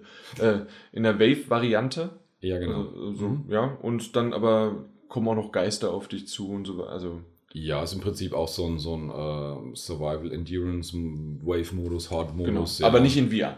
Genau, nicht in VR. Ähm, Hat mir jetzt aber überhaupt nicht zugesagt. Ja, so ein Highscore-Jagd-Ding halt für diejenigen, die das mögen, die halt einfach das, das, das Kampf-Gameplay halt ausreizen wollen. Ja, aber selbst das, also ich habe ich hab mich jetzt äh, zu dir gedreht und habe gesagt, hier, das ist schon für einen Trailer zusammengeschnitten und selbst da war es langweilig. Ja, also mich hat es auch nicht angesprochen, aber ich kann es, äh, viele Spiele haben ja solche, solche Hot-Note-Dinger und ja, wer es mag. Ja, wer es mag, aber Genau. alles andere war schön. Wir freuen uns endlich auf Rise of the Tomb Raider. Genau, das eine Spiel, das darf man nicht vergessen. Äh, Ja, Ja. genau. Er hat ja super Reviews äh, bekommen und sagen wir es nochmal so, weil es gab ja schon einige User, die bei uns auch geschrieben haben, was? Nee, das äh, kaufe ich aus Prinzip nicht. Überlegt es euch nochmal. Es ist es wirklich wert. Ja, würde ich auch. Und ich, ich sehe ich seh sozusagen das Prinzip nicht, also wo, wo, wo der, der Gewinn sein soll, ja. Ja, genau. Es ist über unsere, Ja. unserem Gehaltszettel. Ja, und ich, ich sag's einfach nur so, ähm, äh, allein das, was jetzt so an, an, an Bonus noch mit drin ist, finde ich in Ordnung. Ich meine, das Ganze lief am Anfang komisch mit dieser Ankündigung für Xbox Only und hin und her, Ja. ja. aber ich, im Grunde genommen finde ich, war es dann irgendwann deutlich, war es klar, war es ehrlich und jetzt kriegen wir auch noch einiges an Bonus und why not? Das ist ein nettes Spiel. Genau, so ist es. Ich weiß nicht, ob das nächste Spiel ein nettes Spiel war. Also, was du mir so am Anfang erzählt hast, äh, ob ich da mitkomme oder nicht, äh, da habe ich doch relativ schnell gesagt, nein. Ja, ich habe gesagt Rollenspiel und ob du Gothic mochtest. Und da ähm, ja, war dann irgendwie Tilt in deinem Gesicht ähm, und kein Interesse mehr. Ähm, aber ich habe mir Elex angeschaut äh, von dem Entwicklerstudio Piranha Bytes und ähm, jetzt vom Publisher ähm, THQ Nordic, interessanterweise mit dem THQ im Titel, was aber Mhm. überhaupt nichts mit dem alten THQ zu tun Nee, die hat. haben sich umbenannt. Ja, also vorher hießen die einfach Nordic Games und sind eine tatsächlich interessanterweise eine alte Ausgründung von Leuten von dem österreichischen Publisher Joe Wood, der ja früher eine große Rolle gespielt hat und eben schon mit Piranha Bytes zusammen ähm, eben die Gothic 1 bis 3 Teile veröffentlicht hat. Gerade der dritte war ein bisschen ein Desaster. Und modernere Konsolenspiele kriegen jetzt vielleicht das kalte Grausen, wenn sie Piranha Bytes hören, weil es eben diese Risen-Teile gab. Und gerade Risen Konsolen- 3 mit Konsolenports, ja. die, die Konsolenports halt ziemliche Katastrophe waren, genau. So, und jetzt kommt Elex, ähm, was äh, im Grunde genommen wieder ein Rollenspiel typischer Piranha Bytes Machart ist, würde ich jetzt mal sagen. Ähm, typische Piranha Bytes Machart bedeutet, es ist von der Spielweise sehr, sehr, sehr offen. Also ich habe zum Beispiel genau das auch äh, wieder relativ ähm, stark äh, auf den Punkt gebracht, indem ich den, den Chef, äh, nee, nicht der Chefentwickler, aber der, der uns halt das Spiel vorgestellt hat, äh, konkret gefragt hat, wie ihr Quest-Design zum Beispiel aussieht für das Rollenspiel. Weil moderne Rollenspiele haben halt ihre Auftraggeber, die haben ein Ausrufezeichen drüber und du gehst da hin und dann klickst du an und Mhm. dann steht groß auf dem Bildschirm Quest beginnt und dann hast du dein Logbuch und da steht es dann drin und drunter genau der nächste Schritt, wo du hin musst und auf der Map wird es genau eingeblendet, wo du hin musst. Und da hat er schon die Augen verdreht. also das ist genau das, was er überhaupt nicht mag. Sowas gibt's nicht. Sowas gibt es nicht. Ähm, es gibt Hilfestellungen, es gibt ein Quest-Logbuch, aber grundsätzlich ist die Grundeinstellung, die Welt ist komplett offen. Du kannst von Anfang an überall hingehen. Die Welt durchstreifen Monster, die in gewissen Arealen sich halt ballen. Wenn du da hingehst und bist halt für die nicht gewappnet, dann kriegst du halt aufs Maul. Mhm. Ähm, aber grundgenommen wird sozusagen das ganze Spiel mit dem Hintergrunddesign äh, entwickelt, dass jeder einzelne NPC derjenige sein kann, der der Erste ist, mit dem du sprichst im Spiel. Also so. es gibt keine Okay. festgelegte Reihenfolge in dem Sinn. Und wenn du zum Beispiel anfängst, wild einfach zum Beispiel in irgendeiner Stadt die Leute zu schlachten und da genozidmäßig auszurotten, dann steht ab und zu da, dass sich ähm, äh, sozusagen die Handlung gerade ändert, weil du zum Beispiel Menschen, die wichtig für bestimmte Quests sind, auslöscht, was aber dann nicht in dem Spiel dazu ähm, führt, dass die Quests dann nicht mehr gehen, sondern dann gestaltet sich die Story um, sondern nämlich nach dem Kriterium, einer, der da eine Handlung spielt, ist jetzt tot. Also das ist eine der wesentlichen Grund, Aha. ähm, die sie bei jedem Quest-Design eben auch wieder mit reinnehmen. Also das heißt, dass du als Spieler die komplette Offenheit eben immer haben sollst. Das ist ein typischer ähm, Gothic oder äh, Piranha Bytes Rollenspielansatz, sage ich mal. Diese Offenheit und gleichzeitig aber auch dadurch das bewusste Verzichten, den Spieler zu sehr an der Hand zu führen und ihm zu sagen, du musst dahin, da geht's jetzt weiter. Gibt es denn aber dann eine stringente Story überhaupt? Es gibt eine Hauptstory, ähm, die durchs Spiel führt, äh, die allerdings auch wiederum so flexibel sein soll, dass du zum Beispiel, dass es Begleiter gibt, also es gibt keine Party im Spiel, du spielst eine, eine Person. Ähm, vom Spiel her ist es Third Person und es ist ein Action-Rollenspiel. Ähm, und äh, du hast aber keine Party, aber du kannst eben absolut äh, einzelne Begleiter mitnehmen, die KI gesteuert sind. Die haben auch mit der Haupthandlung zum Teil zu tun. Du musst sie aber auch nicht mitnehmen. Also auch da wird einem wieder sozusagen eine Offenheit gelassen. Und die äh, Haupthandlung, die spaltet sich auch auf. Zum Beispiel sieht man es darin, dass man sich im Verlauf der Handlung, auch das ist ein Piranha Byte typisches Element, muss man sich einer Fraktion anschließen, aber welcher bleibt dem Spieler überlassen. Mhm.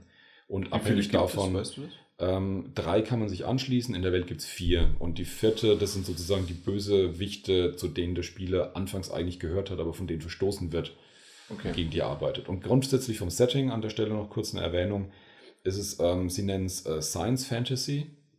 Und zwar eine Geschichte, die eigentlich in der Zukunft spielt und ein großer Meteorit ist herübergebrochen und hat im Prinzip den größten Teil des Lebens ausgelöscht und hat die Menschen in einen relativ primitives mittelalterlichen Zustand zurückversetzt. Mhm. Aber es gibt immer noch die Ruinen der neuen modernen Welt und zum Teil wiederbelebt. Und die Menschen nutzen die auch. Das heißt, ähm, da rennen Leute rum mit Schwertern und werden angegriffen von Leuten mit Blastern.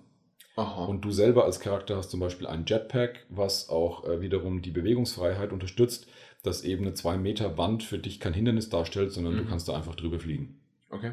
Also du bist auch wahnsinnig offen darin, diese Welt eben zu durchstreifen. Hast du schon erwähnt, ist es Third Person? Äh, ja, Third okay. Person, genau. genau. Und ähm, grundsätzlich äh, sagt ähm, Piranha Bytes, dass sie sehr viele Freiheiten bekommen vom neuen Publisher, ein Spiel wieder so zu machen, wie sie das für richtig halten wie es im Gothic 1 und 2 bei Fans eben auch sehr beliebt ist. Damit wollen sie es eigentlich auch stärker verbinden als mit den Risen-Teilen, in denen mhm. sie vom Publisher damals eher gegängelt wurden, ein massenmarkttauglicheres und etwas vercasualisierteres System zu bauen.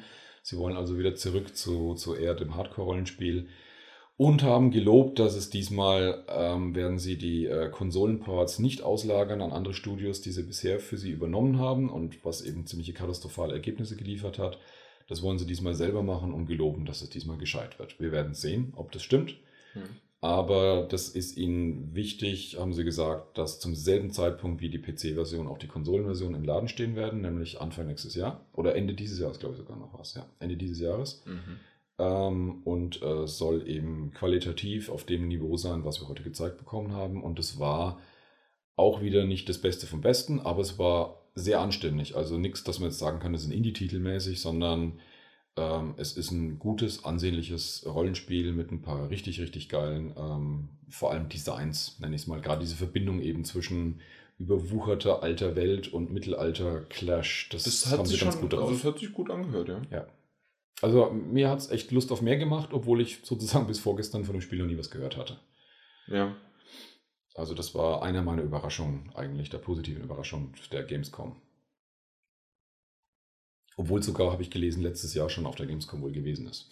Aber da hat es irgendwie. Du warst ja nicht da. Da war ich nicht da, ja, und da haben mir jetzt keiner angeschaut. Nee, aber ich habe auch tatsächlich ansonsten nichts gelesen über das Spiel. Also irgendwie ging es halt komplett unter, ja. Ich habe es bisher auch noch nicht gekannt. Ja. Na gut, aber jetzt wenigstens und wenig, äh, einen kleinen Part auch hier im Podcast gehabt.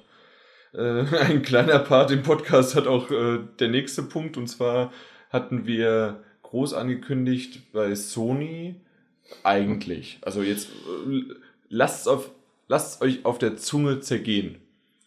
Horizon Zero Dawn, Days Gone mhm. und Detroit Become Human. Ja, also alles Titel, da nicht ganz unwichtig. Ganz, also schau dir nochmal unseren Podcast-Titel an nicht ganz so unwichtig für uns. Und dann sind wir um 15 Uhr pünktlich da gewesen, wieder mal sogar zu früh, weil wir, mhm. weil wir zu, äh, weil wir den Weg nicht richtig eingeschätzt hatten. mein Lieblingssatz heute, den ich gehört habe. Das ist verschoben worden, aber ist kein Problem, kommt einfach um 16 Uhr wieder. Und es waren zweimal oder dreimal um 16 Uhr. Ja, und wenn man sich halt so einen Terminplan an so einem Tag wie Gamescom anschaut, dann ist halt in jeder Stunde steht halt irgendwas drin. Ich meine, man schachert das ja auch vorher hin und her und schiebt so lange hin und her, bis es irgendwie passt. Genau. Und muss dann am Ende dummerweise sogar noch den einen oder anderen Entwickler nochmal anrufen und sich in Kontakt machen und sagen, ich krieg's nicht hin, wir müssen es verschieben, irgendwie anders, weil ich krieg's in den Terminplan nicht unter. Und dann kommt einfach mal jemand daher und sagt, der Termin der dauert 90 Minuten, den verschieben wir es einfach mal um eine Stunde. Genau, also statt ja. 15 Uhr waren wir für 14 Uhr eingeplant und dann, ja, aber ihr könnt auch um 16 Uhr kommen. Genau. Äh, nur mal so für euch. Wir hatten um 10 Uhr, um 11 Uhr, um 12 Uhr, um 13.30 Uhr, um 15 Uhr, um 15.30 Uhr, um 16.30 Uhr, um 17 Uhr, 17.30 Uhr, 18 Uhr und 18.30 Uhr Ja. Termine. Und jeweils eine halbe bis dreiviertel Stunde Minimum. Aber ist kein Problem, verschiebt es halt einfach Stunden. Das ist, äh, macht doch nichts. Okay. Ähm, es ist dann dadurch halt natürlich ein bisschen ähm, krasser geworden, weil wir, ich, ich kenne das ja schon von Sony, dass die ganz gerne ja tatsächlich einfach nur Filmchen zeigen zu ihren Spielen. Deswegen Und dann habe ich halt auch ganz offen gefragt, ey, wie schaut's denn aus? Die Trailer von der E3 kennen wir. Und dann hat er das Gesicht verzogen und hat genickt. Und damit war die Antwort klar, wir brauchen es uns auch gar nicht anschauen. Ja, leider. Weil Ja. äh, das finde ich so ein bisschen schade. Vielleicht gehen wir da mal kurz drauf ein. Sony, die drei Titel, die Ja. sind wunderbar. Wir freuen uns alle drauf. Warum wird da nicht mehr gezeigt? Ich verstehe es auch nicht ganz. Ähm, äh, Detroit ist, glaube ich, noch eine Weile hin. Da ist noch mal eine E3 oder so. Da reden wir mindestens von 18. Da ist es in Ordnung. Horizon zum Beispiel aber soll ja, bevor die nächste große Messe Anfang. kommt, im Prinzip Anfang des 2017. nächsten Jahres genau kommen. Das heißt, äh, zusätzlich zu dem, was man auf der E3 gesehen hat, warum denn nicht optional noch ein bisschen das zu vertiefen oder noch zu ergänzen? Ich meine, wenn man schon auf beiden Messen kommt, Einfach mal ein Hands-on. Oder sogar sowas krasses, ja. Tatsächlich. Sowas völlig Total absurdes. abwägig, ja. Ein Hands-on. äh, Also ja. äh, gibt's das noch? Genau, und ähm, ja, Days Gone ist sicherlich auch noch eine Weile weit, aber auch da äh, habe ich so das Gefühl, da könnte man doch, und wenn es nur ein anderer Trailer wäre, einfach noch ein bisschen was zeigen, um was geht es in dem Spiel? Äh, ist es doch deutlich unterschiedlicher als The Last of Us, als man es bisher gesehen hat? Oder um was geht's denn da? Aber, oh, ja, Sony. Leider das nicht. Ist hinter den Kulissen an der Stelle, muss man das schon sagen, leider auch der äh, Publisher, der wirklich immer wieder bei solchen Messen äh, sich nicht gerade mit Ruhm bekleckert, was die Organisation anbelangt, ist immer ein bisschen schwierig. Obwohl das heute sagen. generell du- ist so ein roter Faden durchgezogen hat bei sehr vielen. Es haben sehr viele überfordert gewirkt, ja. Ja. Ja, als, als wäre alles total überraschend heute. Und vor allem neu. Also die Gamescom ist neu. Ja, also, huch, Gamescom, ja. Äh, Bin ich mir nicht ganz sicher, warum das so war. Aber naja, gut. Ja. War halt so. Das, es war Viertel vor drei ungefähr. Wie gesagt, wir waren ja viel Mhm. zu früh schon da. ja. Und, ähm, um, und dann sind wir halt, okay, sind wir in Merchandise-Halle. Haben wir auf Facebook ja auch ein paar Ja. Bilder gepostet, haben uns wirklich vor einigen tollen äh, Vitrinen angeschmachtet, was es für tolle, weiß Ja. ich nicht, Figuren und Tassen und alles mögliche. Einfach Mhm. Merch-Kram. Ja. Richtig schön. Und dann gab es diesen einen Termin, wo wir vorhin gesagt haben, ja verdammt, der ist interessant, den könnten wir uns eigentlich anschauen, aber wegen Sony, da können wir Schaffen wir nicht. Äh, Das schaffen wir 15.30 nicht. schaffen wir nicht. 15.30 da wäre halt äh, Resident Evil Demo VR, aber interessanter Titel, aber schaffen wir nicht. Und Ja, es, war Viertel, halt. es war Viertel nach drei. Und Ja. dann so, ja, was machen wir jetzt eigentlich? Und Martin? Ja, dann äh, gehen wir doch zu Resident Evil, ja? Das, das wäre doch eine Idee. Ja, wunderbar. Äh, Und irgendwie, wir gucken uns mal. Wir hätten den fast- einfach. So einfach, wir hätten den beinahe wirklich vergessen. Ich glaube, ich hatte dich kurz vorher auch noch gefragt, warst du jetzt schon bei denen und hast geklärt, wie wir das verschieben, verschoben kriegen, weil wir das jetzt halt machen, ne? Also, ja, gehen wir doch einfach hin, oder? genau, gehen wir doch einfach hin. Ja. Und dann sind wir hingegangen und haben Resident Evil 7 in VR gespielt. Genau, und zwar genau das Demo, das im Prinzip jeder Hörer schon kennt, wenn er sich aus dem PlayStation Store vorher mal geladen hat. Das ist seit der letzten E3. Ja, nicht nur geladen, sondern gespielt hat. Oder gespielt hat, ja. Ich habe es nämlich nur geladen. Ja, mhm. ja.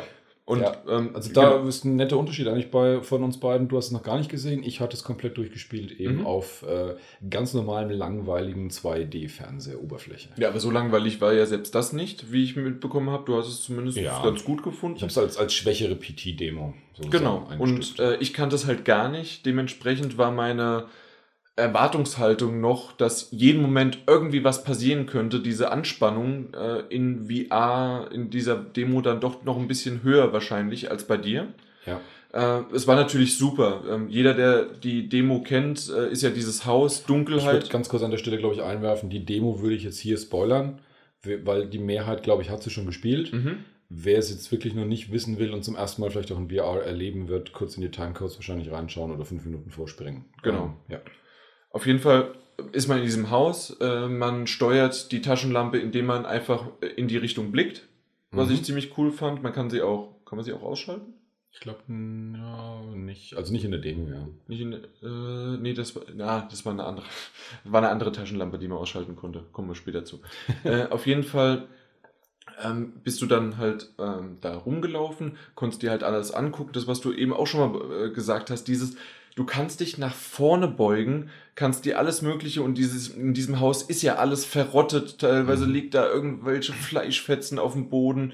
Äh, du machst den Deckel auf von einem, äh, Von einem Na, Topf. von einem ja, Topf und dann- so dieses verweste Fleisch drin liegt und dann auf einmal halt über den Topf noch Kakerlaken krabbeln und dann auch über die Hand. Und selbst wenn es keine Verbindung gibt zwischen der Hand, weil du spielst mit einem ganz normalen Controller an der Stelle und du siehst halt den Spieler oder den Protagonisten, der die Hand hebt und dann halt eine Kakerlake drüber hüpft. Aber es wirkt alles so nah und so eng dann und so, dass auf es so wirklich Gänsehaut. unangenehm ist. Ja, es, also ist, unangenehm. es kribbelt wirklich einem überall, ja. Ja, und dann bist du halt durch die Gegend gelaufen. Ich, ich hatte halt, wie gesagt, diese Anspannung. Ich habe immer überall geguckt und habe dann äh, selbst einfach nur eine ganz normale Schranktür aufzumachen oder da ist eine Kette davor dann. Mhm. Das ist wirklich eine Anspannung für mich gewesen und immer mal wieder auch über die Schultern geguckt und du sitzt nur. Du sitzt, während um dich herum tausend Mhm. von Menschen rumbrüllen. Aber du bist in dem Haus. Du ja. bist in diesem Haus drinne. Und es sind so Kleinigkeiten, die so eine krasse, ein krasses Empfinden von Tiefe machen, die mir in dem Demo auf, der, auf dem normalen Fernseher nie aufgefallen sind, dass zum Beispiel im Boden äh, Planken fehlen und du darunter dieses Erdreich siehst. Ja. Oder halt den gröberen äh, Unterboden. Und das, äh, die, die Design ist ja genau dasselbe in der, in der Demo gewesen auf dem Fernseher, aber das, das wirkt so krass, dass du über den Boden läufst, wo es 30 Zentimeter tiefer dieser Boden ist und es, es fühlt sich so an, als könntest du da reingreifen, als könnte unten sich was verstecken. Ja. So eine Wahrnehmung von allein diesem Detail, das in dem äh, eigentlichen Demo auf dem, auf dem Fernseher ich überhaupt nicht wahrgenommen habe, dass, dass da überhaupt was ist, dass, dass da ein Loch ist oder so. Alleine wenn äh, du kommst ja an die Tür, dann machst du die Tür auf und die geht erst nur so ein Spalt auf. Du könntest Mhm. deinen Kopf durchstecken Ja. oder du gehst ja auch mehr mit dem Kopf nach vorne Ja, und eigentlich willst du nur wieder ein Stück zurück. ja genau, ja. Also das, das willst du gar nicht, weil das, das fühlt sich einfach anders an. Als würdest du dich plötzlich wirklich selber körperlich in, in eine potenzielle gefährliche äh, Zone sozusagen begeben. Genau. Ja. Und dann auch später, ähm, wir haben ja gesagt, wir spoilern's, äh, dann geht's ja nochmal, dass man die Videokassette findet und Mhm. dann spielt mehr das, was man in dem, auf der Videokassette sieht. Mhm. Und dort ist man ja noch mit zwei anderen Protagonisten äh, unterwegs und ist aber draußen in dieser Ja. und kannst dich umschauen. Da ist dann äh, diese die Nacht, da, da, da fällt gerade ein Blatt, ist runtergefallen, das hat man gesehen. Also es war wirklich schön, schön gemacht. Es war schön gemacht und dieses Haus, wenn man so davor stand, in diesem Wald, das, das fühlte sich wirklich unheimlich an. In so einer Form von nicht typisches Horrorspiel, gleich ein Jumpscare oder sonst was, sondern es ist wirklich dieses Gefühl, das man hat, wenn man allein in der Nacht im Wald steht und sich irgendwie denkt, hoch, ist schon ein bisschen gruselig hier. Ja, und genau dieses Gefühl kommt halt dabei rum. Was ich auch noch interessant fand, weil du so gerade erwähnt hast, die anderen beiden Personen. Ähm, ich, ich merke auch zum Beispiel, wenn andere Personen sich unterhalten und das Gespräch dauert mir zu lange, wird man ja manchmal ungeduldig und fängt an, Blödsinn anzustellen. Das macht wahrscheinlich jeder Spieler. Ja. Und dass man anfängt, so durch die Charaktere auch durchzulaufen oder hin und her und hin und her. Ich, in, in, in, in der Situation bin ich nicht auf die Idee gekommen, sondern ich habe sogar immer darauf geachtet, dass ich denen nicht im Weg stehe. Weil die fühlten sich auf einmal so unangenehm körperlich an, diese anderen Oh ja. Personen, die um einen herumlaufen. Das, das war wirklich so, dass ähm, ähm, man musste ja den Zweien, gerade wie sie da an der Tür rumgestochert haben, Ja. dann bin ich einmal, weil der eine ein Stück zurückgegangen ist, ähm, Zur um, Seite. um ja dann zur Seite, um ja dann, äh, der, dass der andere die Tür aufbricht, dann bin ich dem aus dem Weg gegangen. Ja, genau. Und zwar einfach so, nicht weil es jemand einem sagt, da wären wir jetzt bei einer typischen Battlefield 3-Kampagne, ey, geh mal weg, Ja. sondern einfach nur, weil man sich denkt, ey, das, äh, ich, der braucht jetzt Platz. Genau. Und man geht dann einfach selber ein Stück weit Richtig. Also das war schon wirklich immersive. Ja. Das also doch wirklich, also das, das in dem Fall kann man es wirklich mal verwenden und es hat, äh, es hat äh, in seiner Gruseligkeit und äh, von der Atmosphäre her Spaß gemacht. Mhm. Was mich ein bisschen gestört hat, wozu ich später noch komme, was besser ge gemacht worden ist äh, in einem anderen Spiel, äh, mir hat so das letzte Fünkchen, okay, jetzt muss aber auch mal irgendwann was kommen. Mhm. Äh, das könntest du mir vielleicht noch kurz sagen, du hast ja durchgespielt, Mhm. kommt da noch was? Ganz zum Schluss. Aber okay, weil wir hatten nämlich nicht die Zeit dafür, es um Ja. komplett zu spielen. Aber es dauert tatsächlich gar nicht mehr so wahnsinnig viel länger. Also du hast ja, du, die Vergangenheitsszene war schon komplett vorbei, ne? Ich meine, das hat ja am Ende schon so einen leichten Schocker gehabt.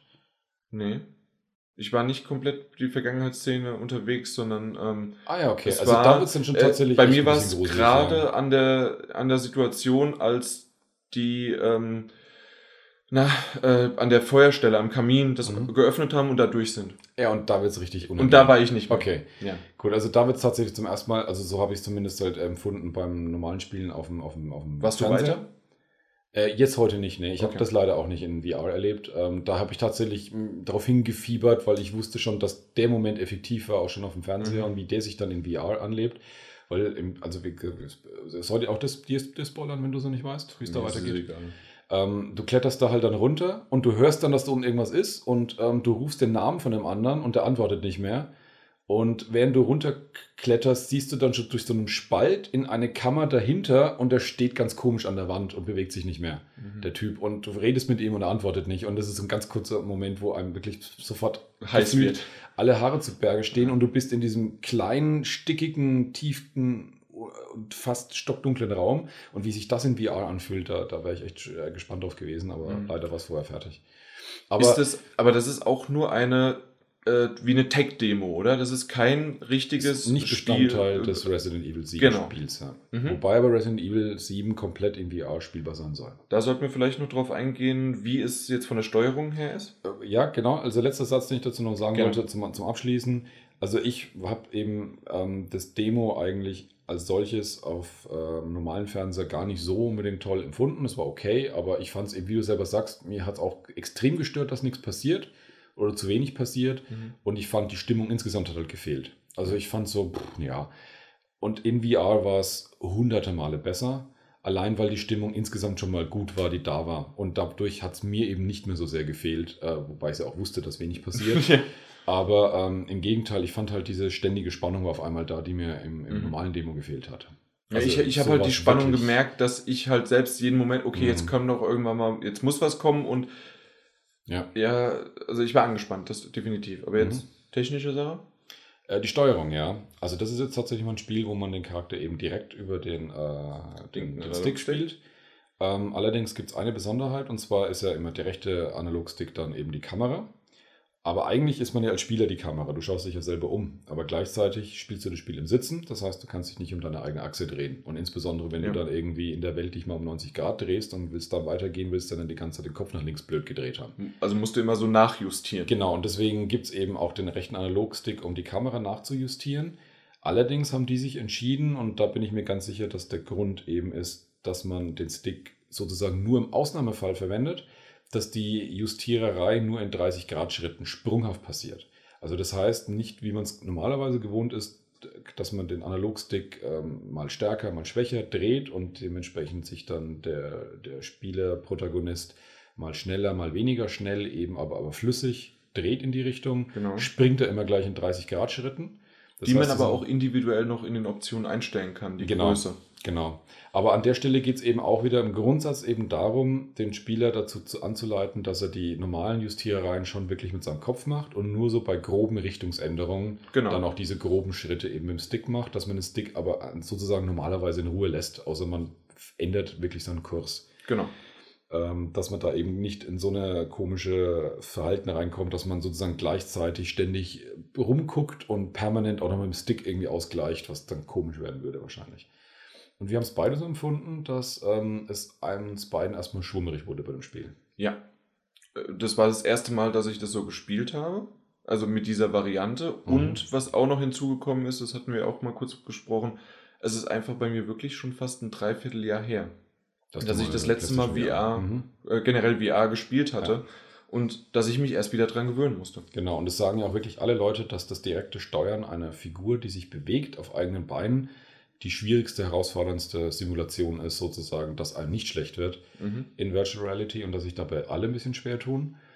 Ähm, Aber es war bei uns nicht so, dass wir jetzt irgendwie diese Motion Sickness hatten, sondern es war einfach nur ein, ein kurzes, flaues Gefühl. Und das ist mit ein bisschen Durchatmen. Ja. Es ist nicht, nein, es ist nicht weggegangen, aber es wurde nicht schlimmer. Ja, also es fühlte sich an wie eine, eine, eine, ein Anpassungsschmerz sozusagen, der nicht ganz weggegangen ist. Ähm, wie du selber sagst, äh, ich würde sogar bei mir sagen, wurde es ein bisschen besser, weil es am Anfang tatsächlich ein bisschen stärker wurde. Also es war mir nie richtig schlecht, aber ich habe mir gedacht, oh, oh, wenn es so weitergeht, dann wird es übel. Genau. Du Aber es hast hat den auf. Hinterkopf mich mal gehabt. Ja, genau, ja. Äh, da, war ja da war ja das mal ein bisschen ausgeprägter. Und, aber es wurde dann tatsächlich schon besser, dass ich das dann problemlos spielen können. Und ich hatte dann auch danach keine Schwierigkeiten, als wir das Spiel dann beendet hatten, dass es danach dann auch wieder irgendwie komisch war. Also es ging tatsächlich und ähm, das hat mir wieder so sozusagen Mut gemacht, dass es doch irgendwie hinkriegen, dass man damit klarkommt, ja. Ja, richtig. Dann können wir eigentlich, wollen wir direkt zum nächsten springen? Weil, Ja. weil beim nächsten hatte ich nämlich überhaupt keine Probleme. Und das war ein viel, viel krasserer äh, Titel in Sachen VR. Eine deutlich schnellere Bewegung, nämlich Rigs. Das Rigs. hattest du ja schon mal gespielt und glaube ich auch schon mal ein bisschen was drüber erzählt. Ja, auf ne? der Paris Games Week hatte ich darüber Mhm. gesprochen, also Genau. darüber be- berichtet, dass es diese competitive, ähm, ja, ESL angelegte, ähm, Ja. bisschen Sch- Shooter, Sportsim, Sportartmäßige unterwegs Mhm. ist. Rugby-Shooter, irgendwas. Basketball, Mac, Basketball. alles genau, mögliche. Also du bist mit Max unterwegs, genau, Ja. kannst, äh, gibt unterschiedliche, kannst mehr in der Luft sein, kannst höher Mhm. springen, so, solche Sachen. Ähm, du schießt auf die äh, Gegner, indem du auf die, äh, in die Richtung guckst, wo du Mhm. hinguckst und sammelst dadurch äh, Orbs ein, die die verlieren, wenn die sterben. Und dann blinkst du. Genau, und ähm, wenn, du, wenn du blinkst, bist du in diesem Overdrive-Mode und dann musst du im Prinzip durch eine fest im, im, im Level verankerte großen Ring sozusagen springen Genau. oder äh, hineinfallen, ähm, um sozusagen einen Punkt zu scoren. Das heißt, die gegnerische Mannschaft ist natürlich dann in dem Moment danach, darauf aus, wenn du anfängst zu blinken, dich eben aufzuhalten, weil du bist jetzt sozusagen der lebendige Punkt, der Genau. ins Ziel noch gebracht werden muss. Richtig. Und ähm, ja, das Spiel spielt sich relativ schnell. Also es ist kein, kein Ultra-Speed wie jetzt bei einem Quake-Shooter oder Doom Nee. 3 oder so. Aber es ist auf jeden Fall im Vergleich zu allen anderen VR-Titeln verhältnismäßig schnell und interessanterweise zu keinem Zeitpunkt auch nur Ansatz von flaues Gefühl, irgendwas komisch. Das nicht. kriegen sie komplett hin in dem Spiel. Ich weiß nicht wie und was, aber das läuft perfekt. Ich habe mich mit einem User unterhalten, der Mhm. auch äh, die PlayStation VR, der, der tourt ja durch die äh, Mediamärkte, Saturns und so weiter. Mhm. Da hat er sich bei, auch mal Rigs angeschaut, ihm war hinterher kurz übel.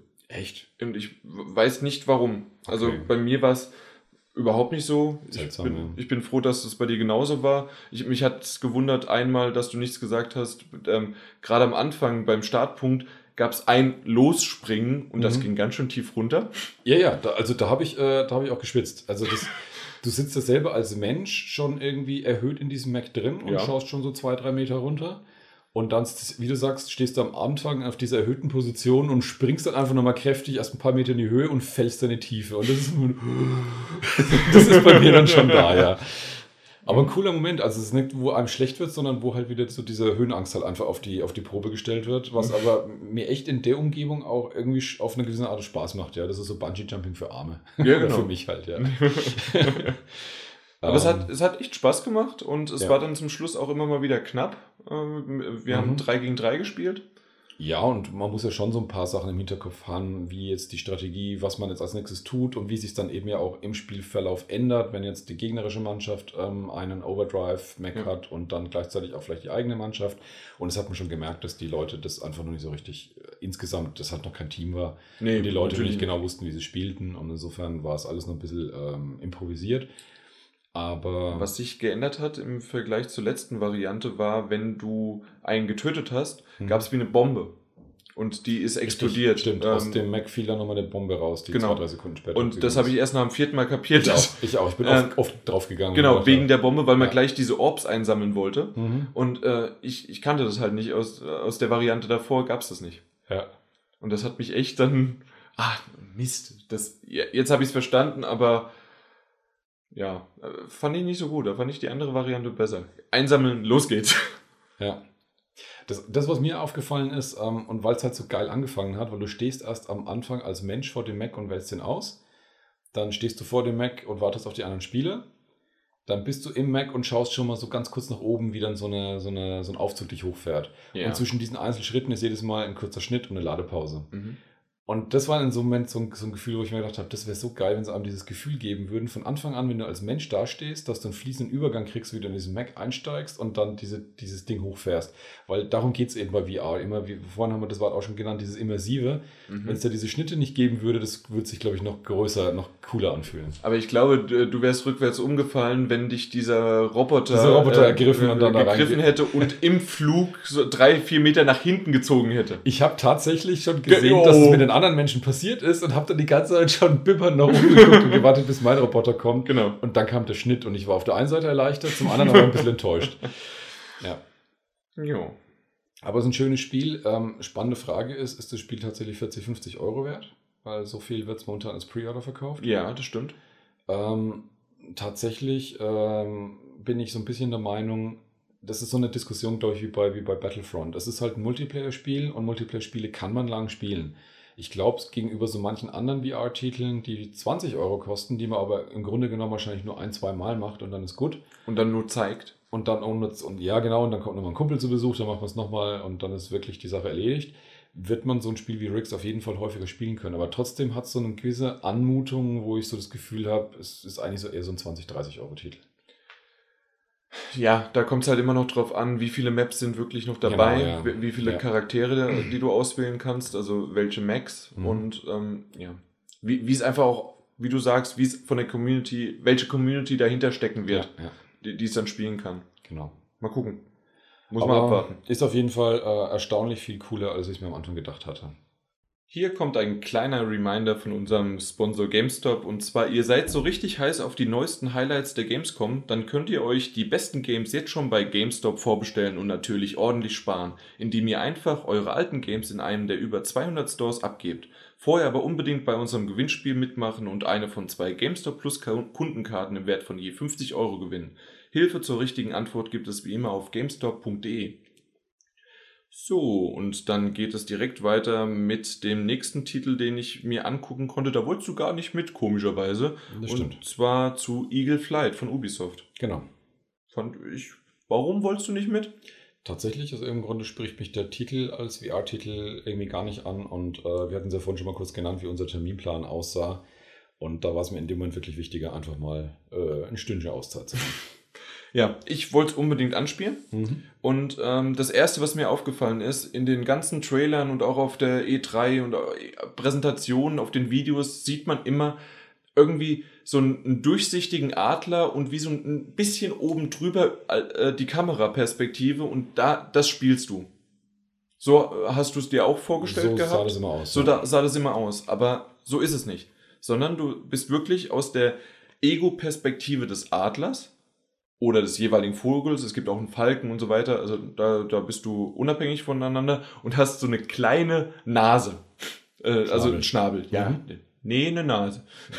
Aber Spitze Nase. eine spitze Nase. Nee, schon ein Schnabel, genau. Und ähm, da, dann kannst du fliegen, indem du wirklich in die Richtung guckst, wo du hinguckst. Ähm, am besten machst du aber um halt, ja, wie wie man es halt macht. Man fliegt ja, indem man sich neigt. Dementsprechend musst du den Kopf neigen, um halt äh, bessere 180-Grad-Drehungen zu machen.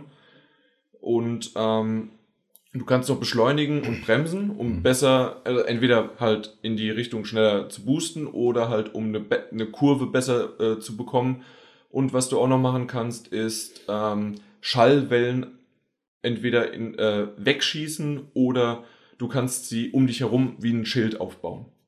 Mhm. Ja.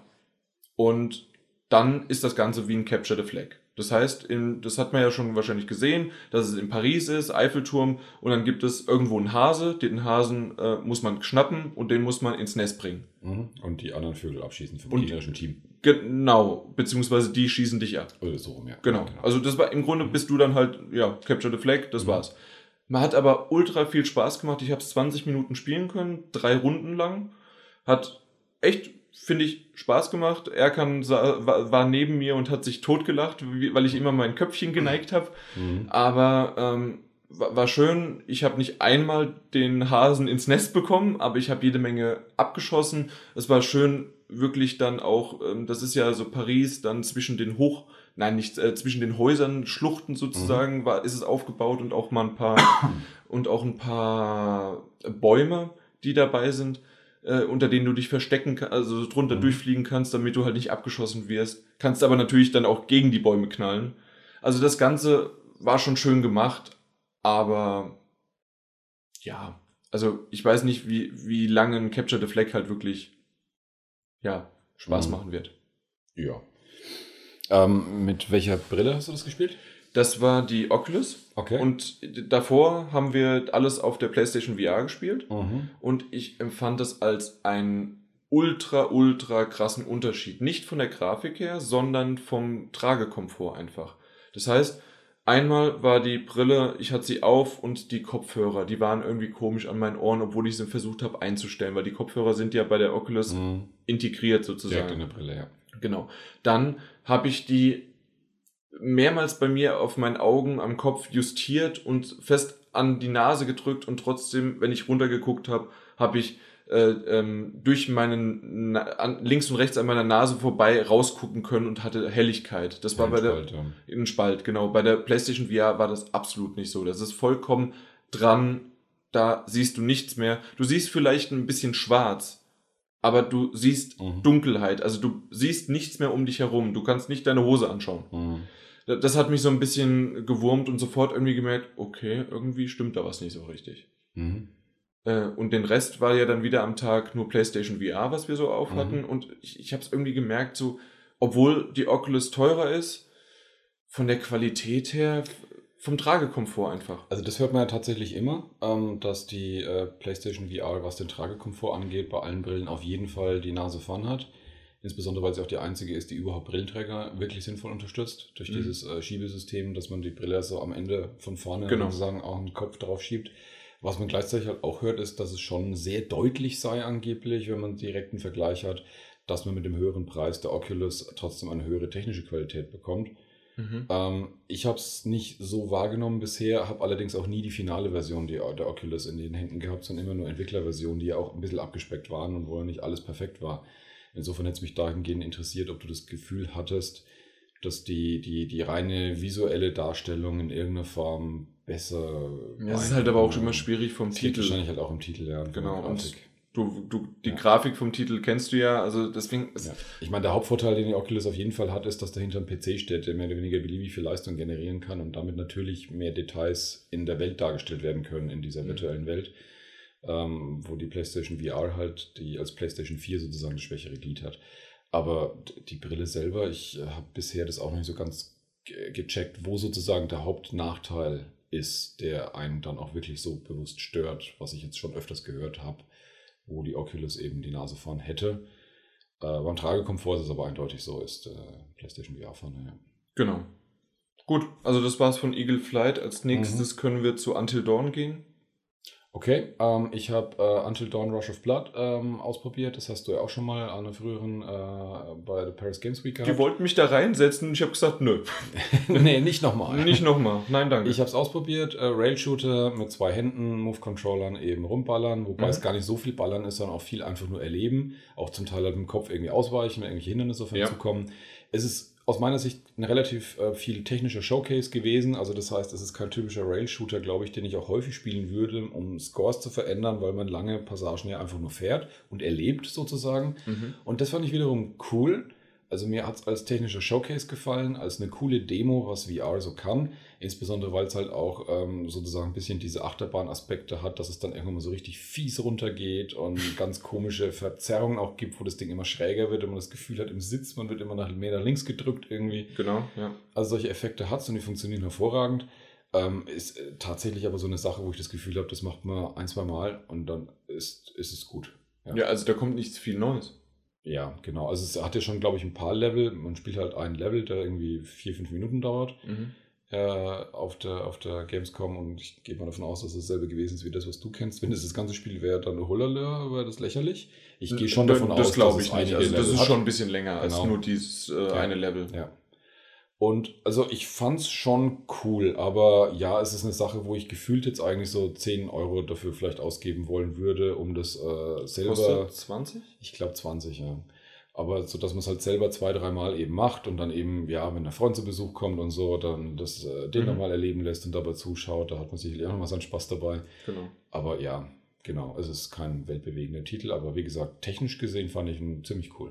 Und ganz wichtig noch, nicht von dem Titel wirklich, also von dem Namen ja, Until in die Irre führen lassen. Das ist wirklich äh, halbwegs unverschämt, dass der Titel überhaupt vorkommt, weil er hat nichts mit dem Until Dawn zu tun. Du hast, du hast es so gesagt, ja, die haben das Spiel fertig gemacht und zum Schluss eine Clownsmaske eingefügt. Genau, weil sie gemerkt haben, Until Dawn verkauft sich gerade gut, wenn man ein Horrorspiel, also packen wir das oben drauf, irgendwie als Franchise. Und ich habe es direkt auf der Paris Games Week letztes Jahr auch schon gesagt. Ja, ja.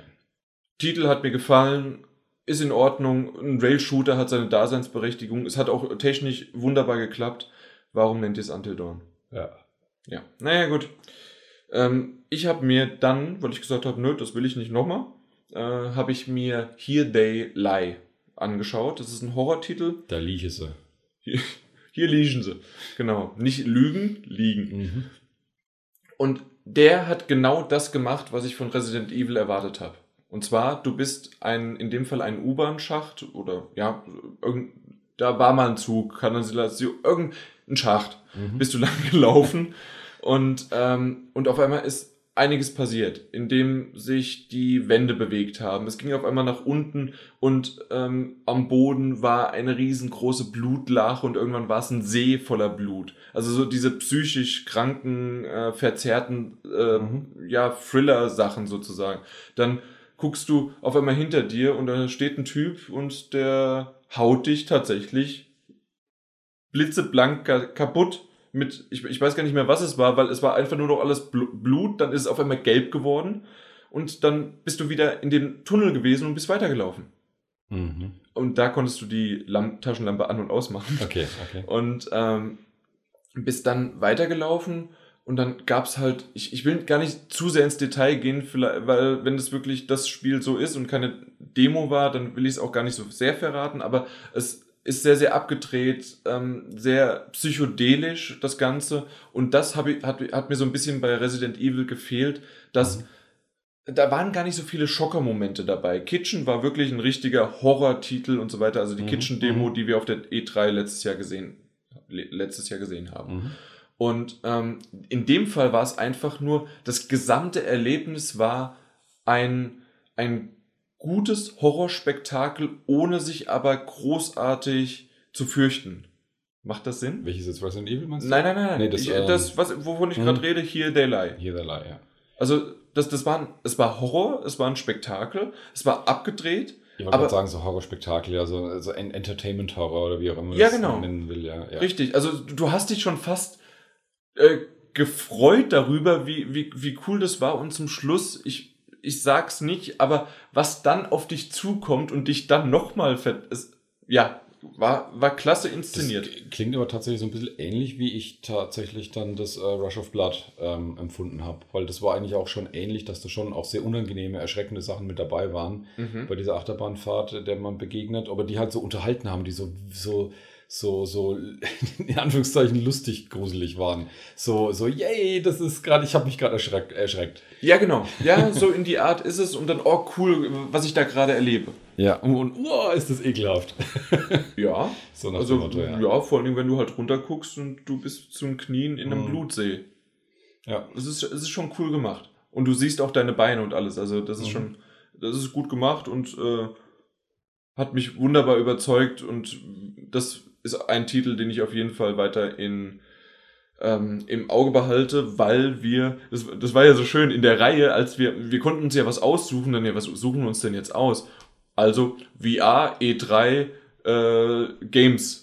Und dann haben wir uns dort durch die, die Mhm. Klickstrecke durchgeklickt und dann, ja, also, was war das eine nochmal? Flash, Nine Point, Ruf, ähm, Farpoint. Farpoint Mhm. oder, ähm, oder hier der Lai, hat sich auch gut angehört. Mhm. Und dann, aber du hattest ja noch nicht jetzt das äh, Until Dawn, deswegen hast du das dann genommen und, und ich habe zum Glück das nehmen können noch. Mhm. Und ja, also wunderbar. Also das weiß ich, werde ich mir auf jeden Fall kaufen. Cool, okay. Und dann war es für uns eigentlich zu Ende. Ich bin vorher noch mal kurz durch die Hallen gestöbert. Äh, Ich weiß gar nicht mehr, wo es war, aber auf jeden Fall hat Crytek äh, Robinson The Journey als ähm, Stand. Zu unserer Überraschung, ja, weil ich dachte bisher immer, es gibt diesen komischen, ominösen Trailer. Keiner weiß so richtig, was eigentlich hinter sich in dem Spiel verbirgt. Aber Und- ein großer Stand. Ja, und ich war die ganze Zeit neugierig, mal gucken, was da kommt. Und dann plötzlich, ja, ist hier anspielbar, steht hier rum. Genau, aber halt äh, noch der Sprung. ähm, Ich war halt erst in der Halle Mhm. und äh, dann hieß es, ja, geht doch mal in den Businessbereich, ob ihr Fastpässe bekommt. Und dann sind wir im Businessbereich, haben gesagt, kriegen wir Fastpässe? Ja, Nö, aber ihr könnt jetzt gleich spielen. Wir Genau. Und dann, ja, jetzt ist gerade besetzt, aber wenn ihr so fünf Minuten warten wolltet, Ja, da können Sie mal sagen, ja, kein Problem, eine Stunde. dann ne? kommt doch in eine Stunde wieder. ja. genau, nee, also fünf Minuten haben wir dann gewartet, noch nicht mal. Mhm. Und dann äh, konnten wir anspielen und äh, aber nicht das, was man schon mal gesehen hat, also dass durch die Dun- Dinosaurier so drunter Mhm. durchlaufen und äh, Genau, dieser erste Ankündigungstrailer. genau, da, das haben wir nicht gespielt, sondern es war schon was Neues. Genau.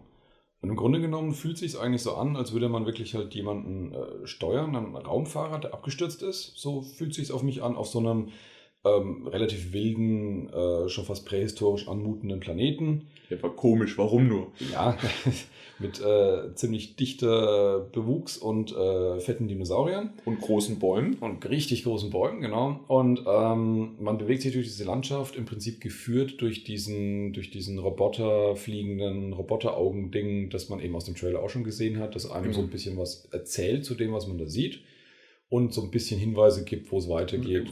Wie so ein Tutorial auch, also aber irgendwie so durchgängig halt. So, so ein genau, ständiger ja, Begleiter. Ja, ja, so wie, ist es, war das GLaDOS? Nee, GLaDOS war der Gegner. GLaDOS war der Gegner, ja. Sondern der andere. In Portal 2 meinst du dann? Ja, also sie war, das war ja eine sie, ah, aber der andere. Wheelie, ich weiß es nicht mehr. Der andere. Der andere, genau. Ähm, ja. Und auch so ein bisschen auf die Humorschiene. Also so nach dem Motto, ja, jetzt müssen wir vorsichtig sein. Naja, eigentlich nur du, weil ich kann nicht runterfallen. Achso, ja, genau, es stimmt, solche Sachen kamen. Aber er hat gleichzeitig aber auch so einen, so einen, so einen Schulmeisterlichen, der halt schon so erklärt, was man da gerade für Viecher sieht und was deren mhm. Eigenschaften ist. Und genau. äh, das ist jetzt ein Fleischfresser, das sollte man vielleicht gerade ein bisschen vorsichtiger sein und so weiter und so fort. Genau. Ähm, so ein bisschen äh, wie so ein interaktiver Guide angefühlt, der einem halt aber auch mal warnt. Und äh, auch mal eindringlicher waren, weil an einer Stelle hat er gesagt, äh, hier solltest du vorsichtig sein. Ich habe es nicht gescheit gehört und dann hat er mich ziemlich angefahren und hat gemeint, und jetzt stopp. Und dann flog ziemlich scharf an mir vorbei dieser Flugsaurier ja. äh, durchs Bild und dann bin ich fast komplett in den Weg reingerannt. Ähm, ja. Ich habe das auch, das Stopp nicht gehört, aber ich bin einfach vorher schon stehen geblieben, weil ich mich umgeschaut habe. Ja, okay, an der Stelle tatsächlich war ich gerade am, am Vorwärtstreiben. Mhm. Ja gut, und... Die Technik? Vielleicht also vom Gameplay her, dann nach äh, das Klettern. Jetzt, Wolltest du also erst Gameplay, ne? Also, ja, ich wollte jetzt gerade sagen, genau, was macht man? Das, das meinte ich damit. Genau, ja. ja. ja genau. Und ähm, im Grunde genommen, also man, einerseits geht man. Ähm, in dem Spiel lösen sie das Gehen, indem man wirklich immer in die Richtung guckt ja. und dreht sich automatisch in die Richtung und bewegt sich in die Richtung weiter. Also man kann praktisch nur mit dem, mit dem Stick nach vorne gehen. Man kann nicht sidesteppen auch und man kann sich auch nicht drehen mit dem äh, doch, 30 Schritte, Doch. Schritte auch wieder, ja. Doch, du kannst. Du genau. kannst auch wieder. Ja. Äh, es war eher nur dieses Verwirrende, dass du nicht eben in eine andere Richtung gehen konntest, als in die du guckst. Die waren halt genau, also wenn du, genau. äh, wenn du geradeaus gelaufen bist und du bist nach, hast nach links genau. geguckt, ja. bist du dann nach links auch gelaufen, für dich dann wieder geradeaus. Genau, ja. ja das war ein bisschen, bisschen gewöhnungsbedürftig. Ähm, die andere Sache, die man macht, ist, dass man äh, Dinge fassen konnte und sie aus dem Weg räumen konnte um damit gewisse Interaktionen in der Umwelt auszulösen. Das war, war so, so, so wie in Half-Life so, so ein. Äh Die Gravity Gun, so ungefähr, ja. ja, genau.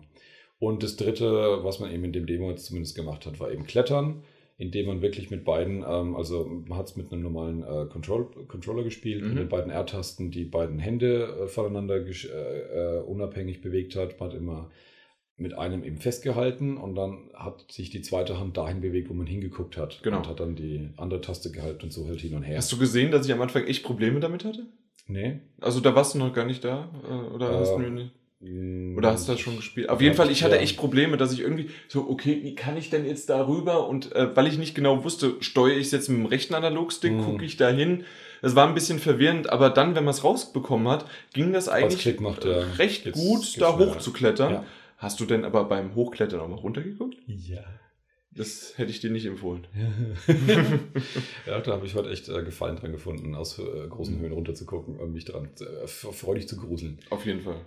Ähm, ja, und im Grunde genommen kam es mir so ein bisschen trotzdem unter insgesamt vor, wie wieder ein Vertreter eigentlich der Walking Simulator.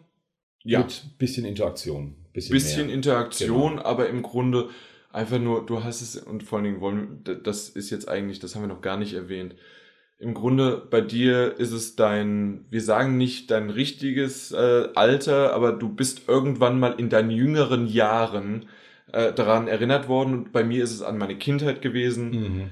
an Jurassic Park. Ja, genau. Also ich habe einen Moment gehabt in dem, in dem Ding, wo ich gesagt habe, oder mir gedacht habe, erst einmal, ich fühle mich jetzt gerade in meinem Alter, so wie ich hier sitze, so wie damals als 16-Jähriger, als ich zum ersten Mal im Kino Jurassic Park gesehen habe. Jetzt könnt ihr rechnen. ähm, und, ähm, und das ist ein, Du hast ihn 20 Jahre vorher gesehen. ja. Äh, und das ist halt, ähm, das ist ein großes Ding. Also das war, das war ein cooler Film für mich. Und ähm, ich glaube, fast jeder kann sich irgendwie erinnern, wie er zum ersten Mal diesen coolen Film gesehen hat. Und ähm, das, das ist halt ein großes Ding, sowas äh, zu sehen, zu sagen, als jemand, der so viele Filme inzwischen gesehen hat, so viele Spiele gespielt hat und so eine kindliche Begeisterung zu spüren. Ähm, und die hat äh, Robinson aus, äh, ausge, ausgeführt. Und das kam in erster Linie eben ähm, dadurch, dass ähm, ja die Grafik unglaublich gut war, finde ich, für VR. Also es ja. war das bestaussehendste VR-Spiel von allen. Es ist ja auch den, die Crytek Engine. Als ich Crytek die, den Trailer gesehen habe, habe ich gedacht, ja, ja, so wird es ausschauen, klar, sowieso. Die Auflösung ist niedriger als im Trailer, klar. Ganz klar. Aber die Details aus dem Trailer sind da. Ja. Und das ist echt was, was mich beeindruckt hat. Es sieht alles wahnsinnig organisch und Als dieser, wir, die, wir hatten drüber spekuliert, ich, äh, nein, diskutiert. Ich glaube, es ist der Brontosaurus, der ja, Pflanzenfresser Langhals. Genau. Wenn der dir ins Gesicht fast äh, guckt. Und, und, das ist genau der Punkt. Das war dann der zweite Aspekt. Und wenn du dann in dieser organischen, detaillierten Landschaft herumläufst und dann in echter, echter Lebensgröße ähm, so diese Dinosaurier begegnen, mit denen du wirklich auf Tuchfühlung kommst, ist ein unfassbar grandioses Erlebnis. Super. Es ist wirklich, wirklich geil. Und äh, ganz zum Schluss kam man dann noch am, ans Ende an so eine Klippe, wo man eine wahnsinnig grandiose Aussicht in so ein Tal hatte, wo es auch hunderte von Metern runterging, wo ich echt äh, Herzklopfen wieder bekommen habe. Es war einfach, das ist. Und dann, und dann ja. geht's halt los, ja. Dann fliegen da die Flugsaurier, der mhm. Brontosaurus mhm. taucht bei dir raus und du sie, siehst dann auch noch hin, im, äh, weiter weg sind irgendwelche komischen äh, Zukunftsringe irgendwas äh, Sci-Fi-mäßiges. Irgendwas, ja. ja. Also mehr zu erforschen und ja. die ganze Welt, sie fühlt sich lebendig an und du bist ein Teil davon. Ja. Faszinierend fand ich es nach einem Tag, wo wir so viel VR erlebt haben, am Ende nochmal so begeistert zu werden. Und das macht es eigentlich für mich persönlich fast zu einem Highlight von heute, weil es eben, obwohl man schon diesen Gewohnheitseffekt, könnte man eigentlich sagen, doch langsam hätte spüren müssen, dass so dieses einfache nur VR ist toll, Punkt, mhm dass es sich bis zum Ende nicht abgenutzt hatte und dann irgendwie gefühlt nochmal einen oben drauf gesetzt hat. Nee, hatte sich nicht. Selbst ja. äh, nochmal, um so ein bisschen zu, zusammenzufassen, selbst Riggs, ich habe es gespielt, ich, ich war wieder drin und es hat Spaß gemacht, weil ich auch, ich, ich wollte natürlich auch gewinnen. Mhm. Wir haben verloren.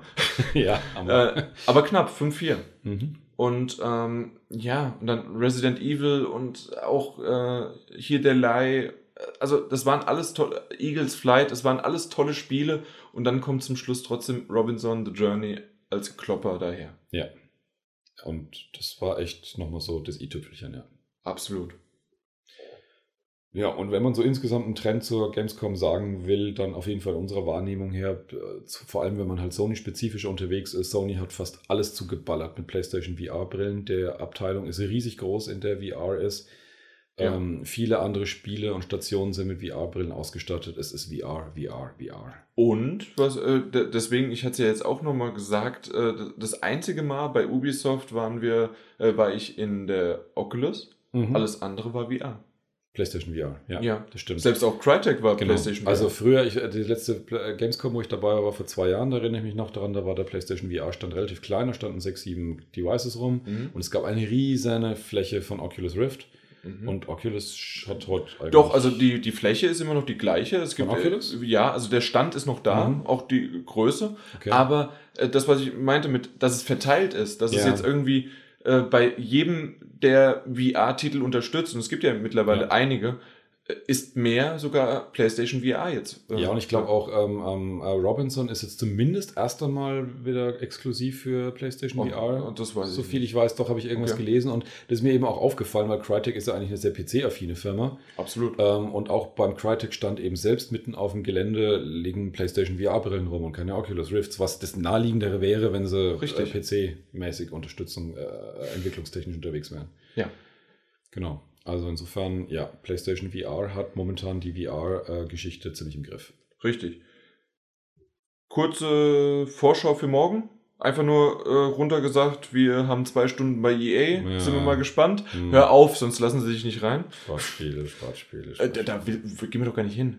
Ja, Titanfall 2 und so. Ja, und, aber da, da kann man dran vorbeilaufen. Battlefield. Und das Vieh oder sowas, das, das, das kleine, äh, was wie so, Unravel das, angekündigt ja, genau, worden ist. Genau, genau. Also so Sachen, South mhm. Park freue ich mich, Space Hulk hast du noch und For Honor. Mhm. Äh, genauso können wir auch noch über Watch Dogs 2 dann morgen reden. Also mhm. es sind noch ein paar Titel, die ja. wir haben und auch für Freitag haben wir auch noch ein bisschen was. Ja, und es sammeln sich auch so die, die äh, kleinen Geheimtipps, die man noch so von anderen Kollegen kriegt, äh, die man sich dann nochmal so versucht zwischendurch anzuschauen. Und wenn was Brauchbares dabei ist, mal gucken, ob sie einem keinen Blödsinn erzählt haben, dann erzählen wir euch das natürlich auch. Exakt. Und jetzt haben wir genau nur noch 1% Handy-Akku perfekt abgepasst und deswegen ja. bis zum nächsten Tschüss. Mal, auch im Namen von GameStop, Power to, to, Power to the Players. Ciao aus Köln. Ciao. Köln, Köln, Köln. A in Köln oder B in Tschakistan? Was es wahrscheinlich nicht gibt, aber ist egal. Welche Nummer ist das eigentlich? Ah, 136. Okay.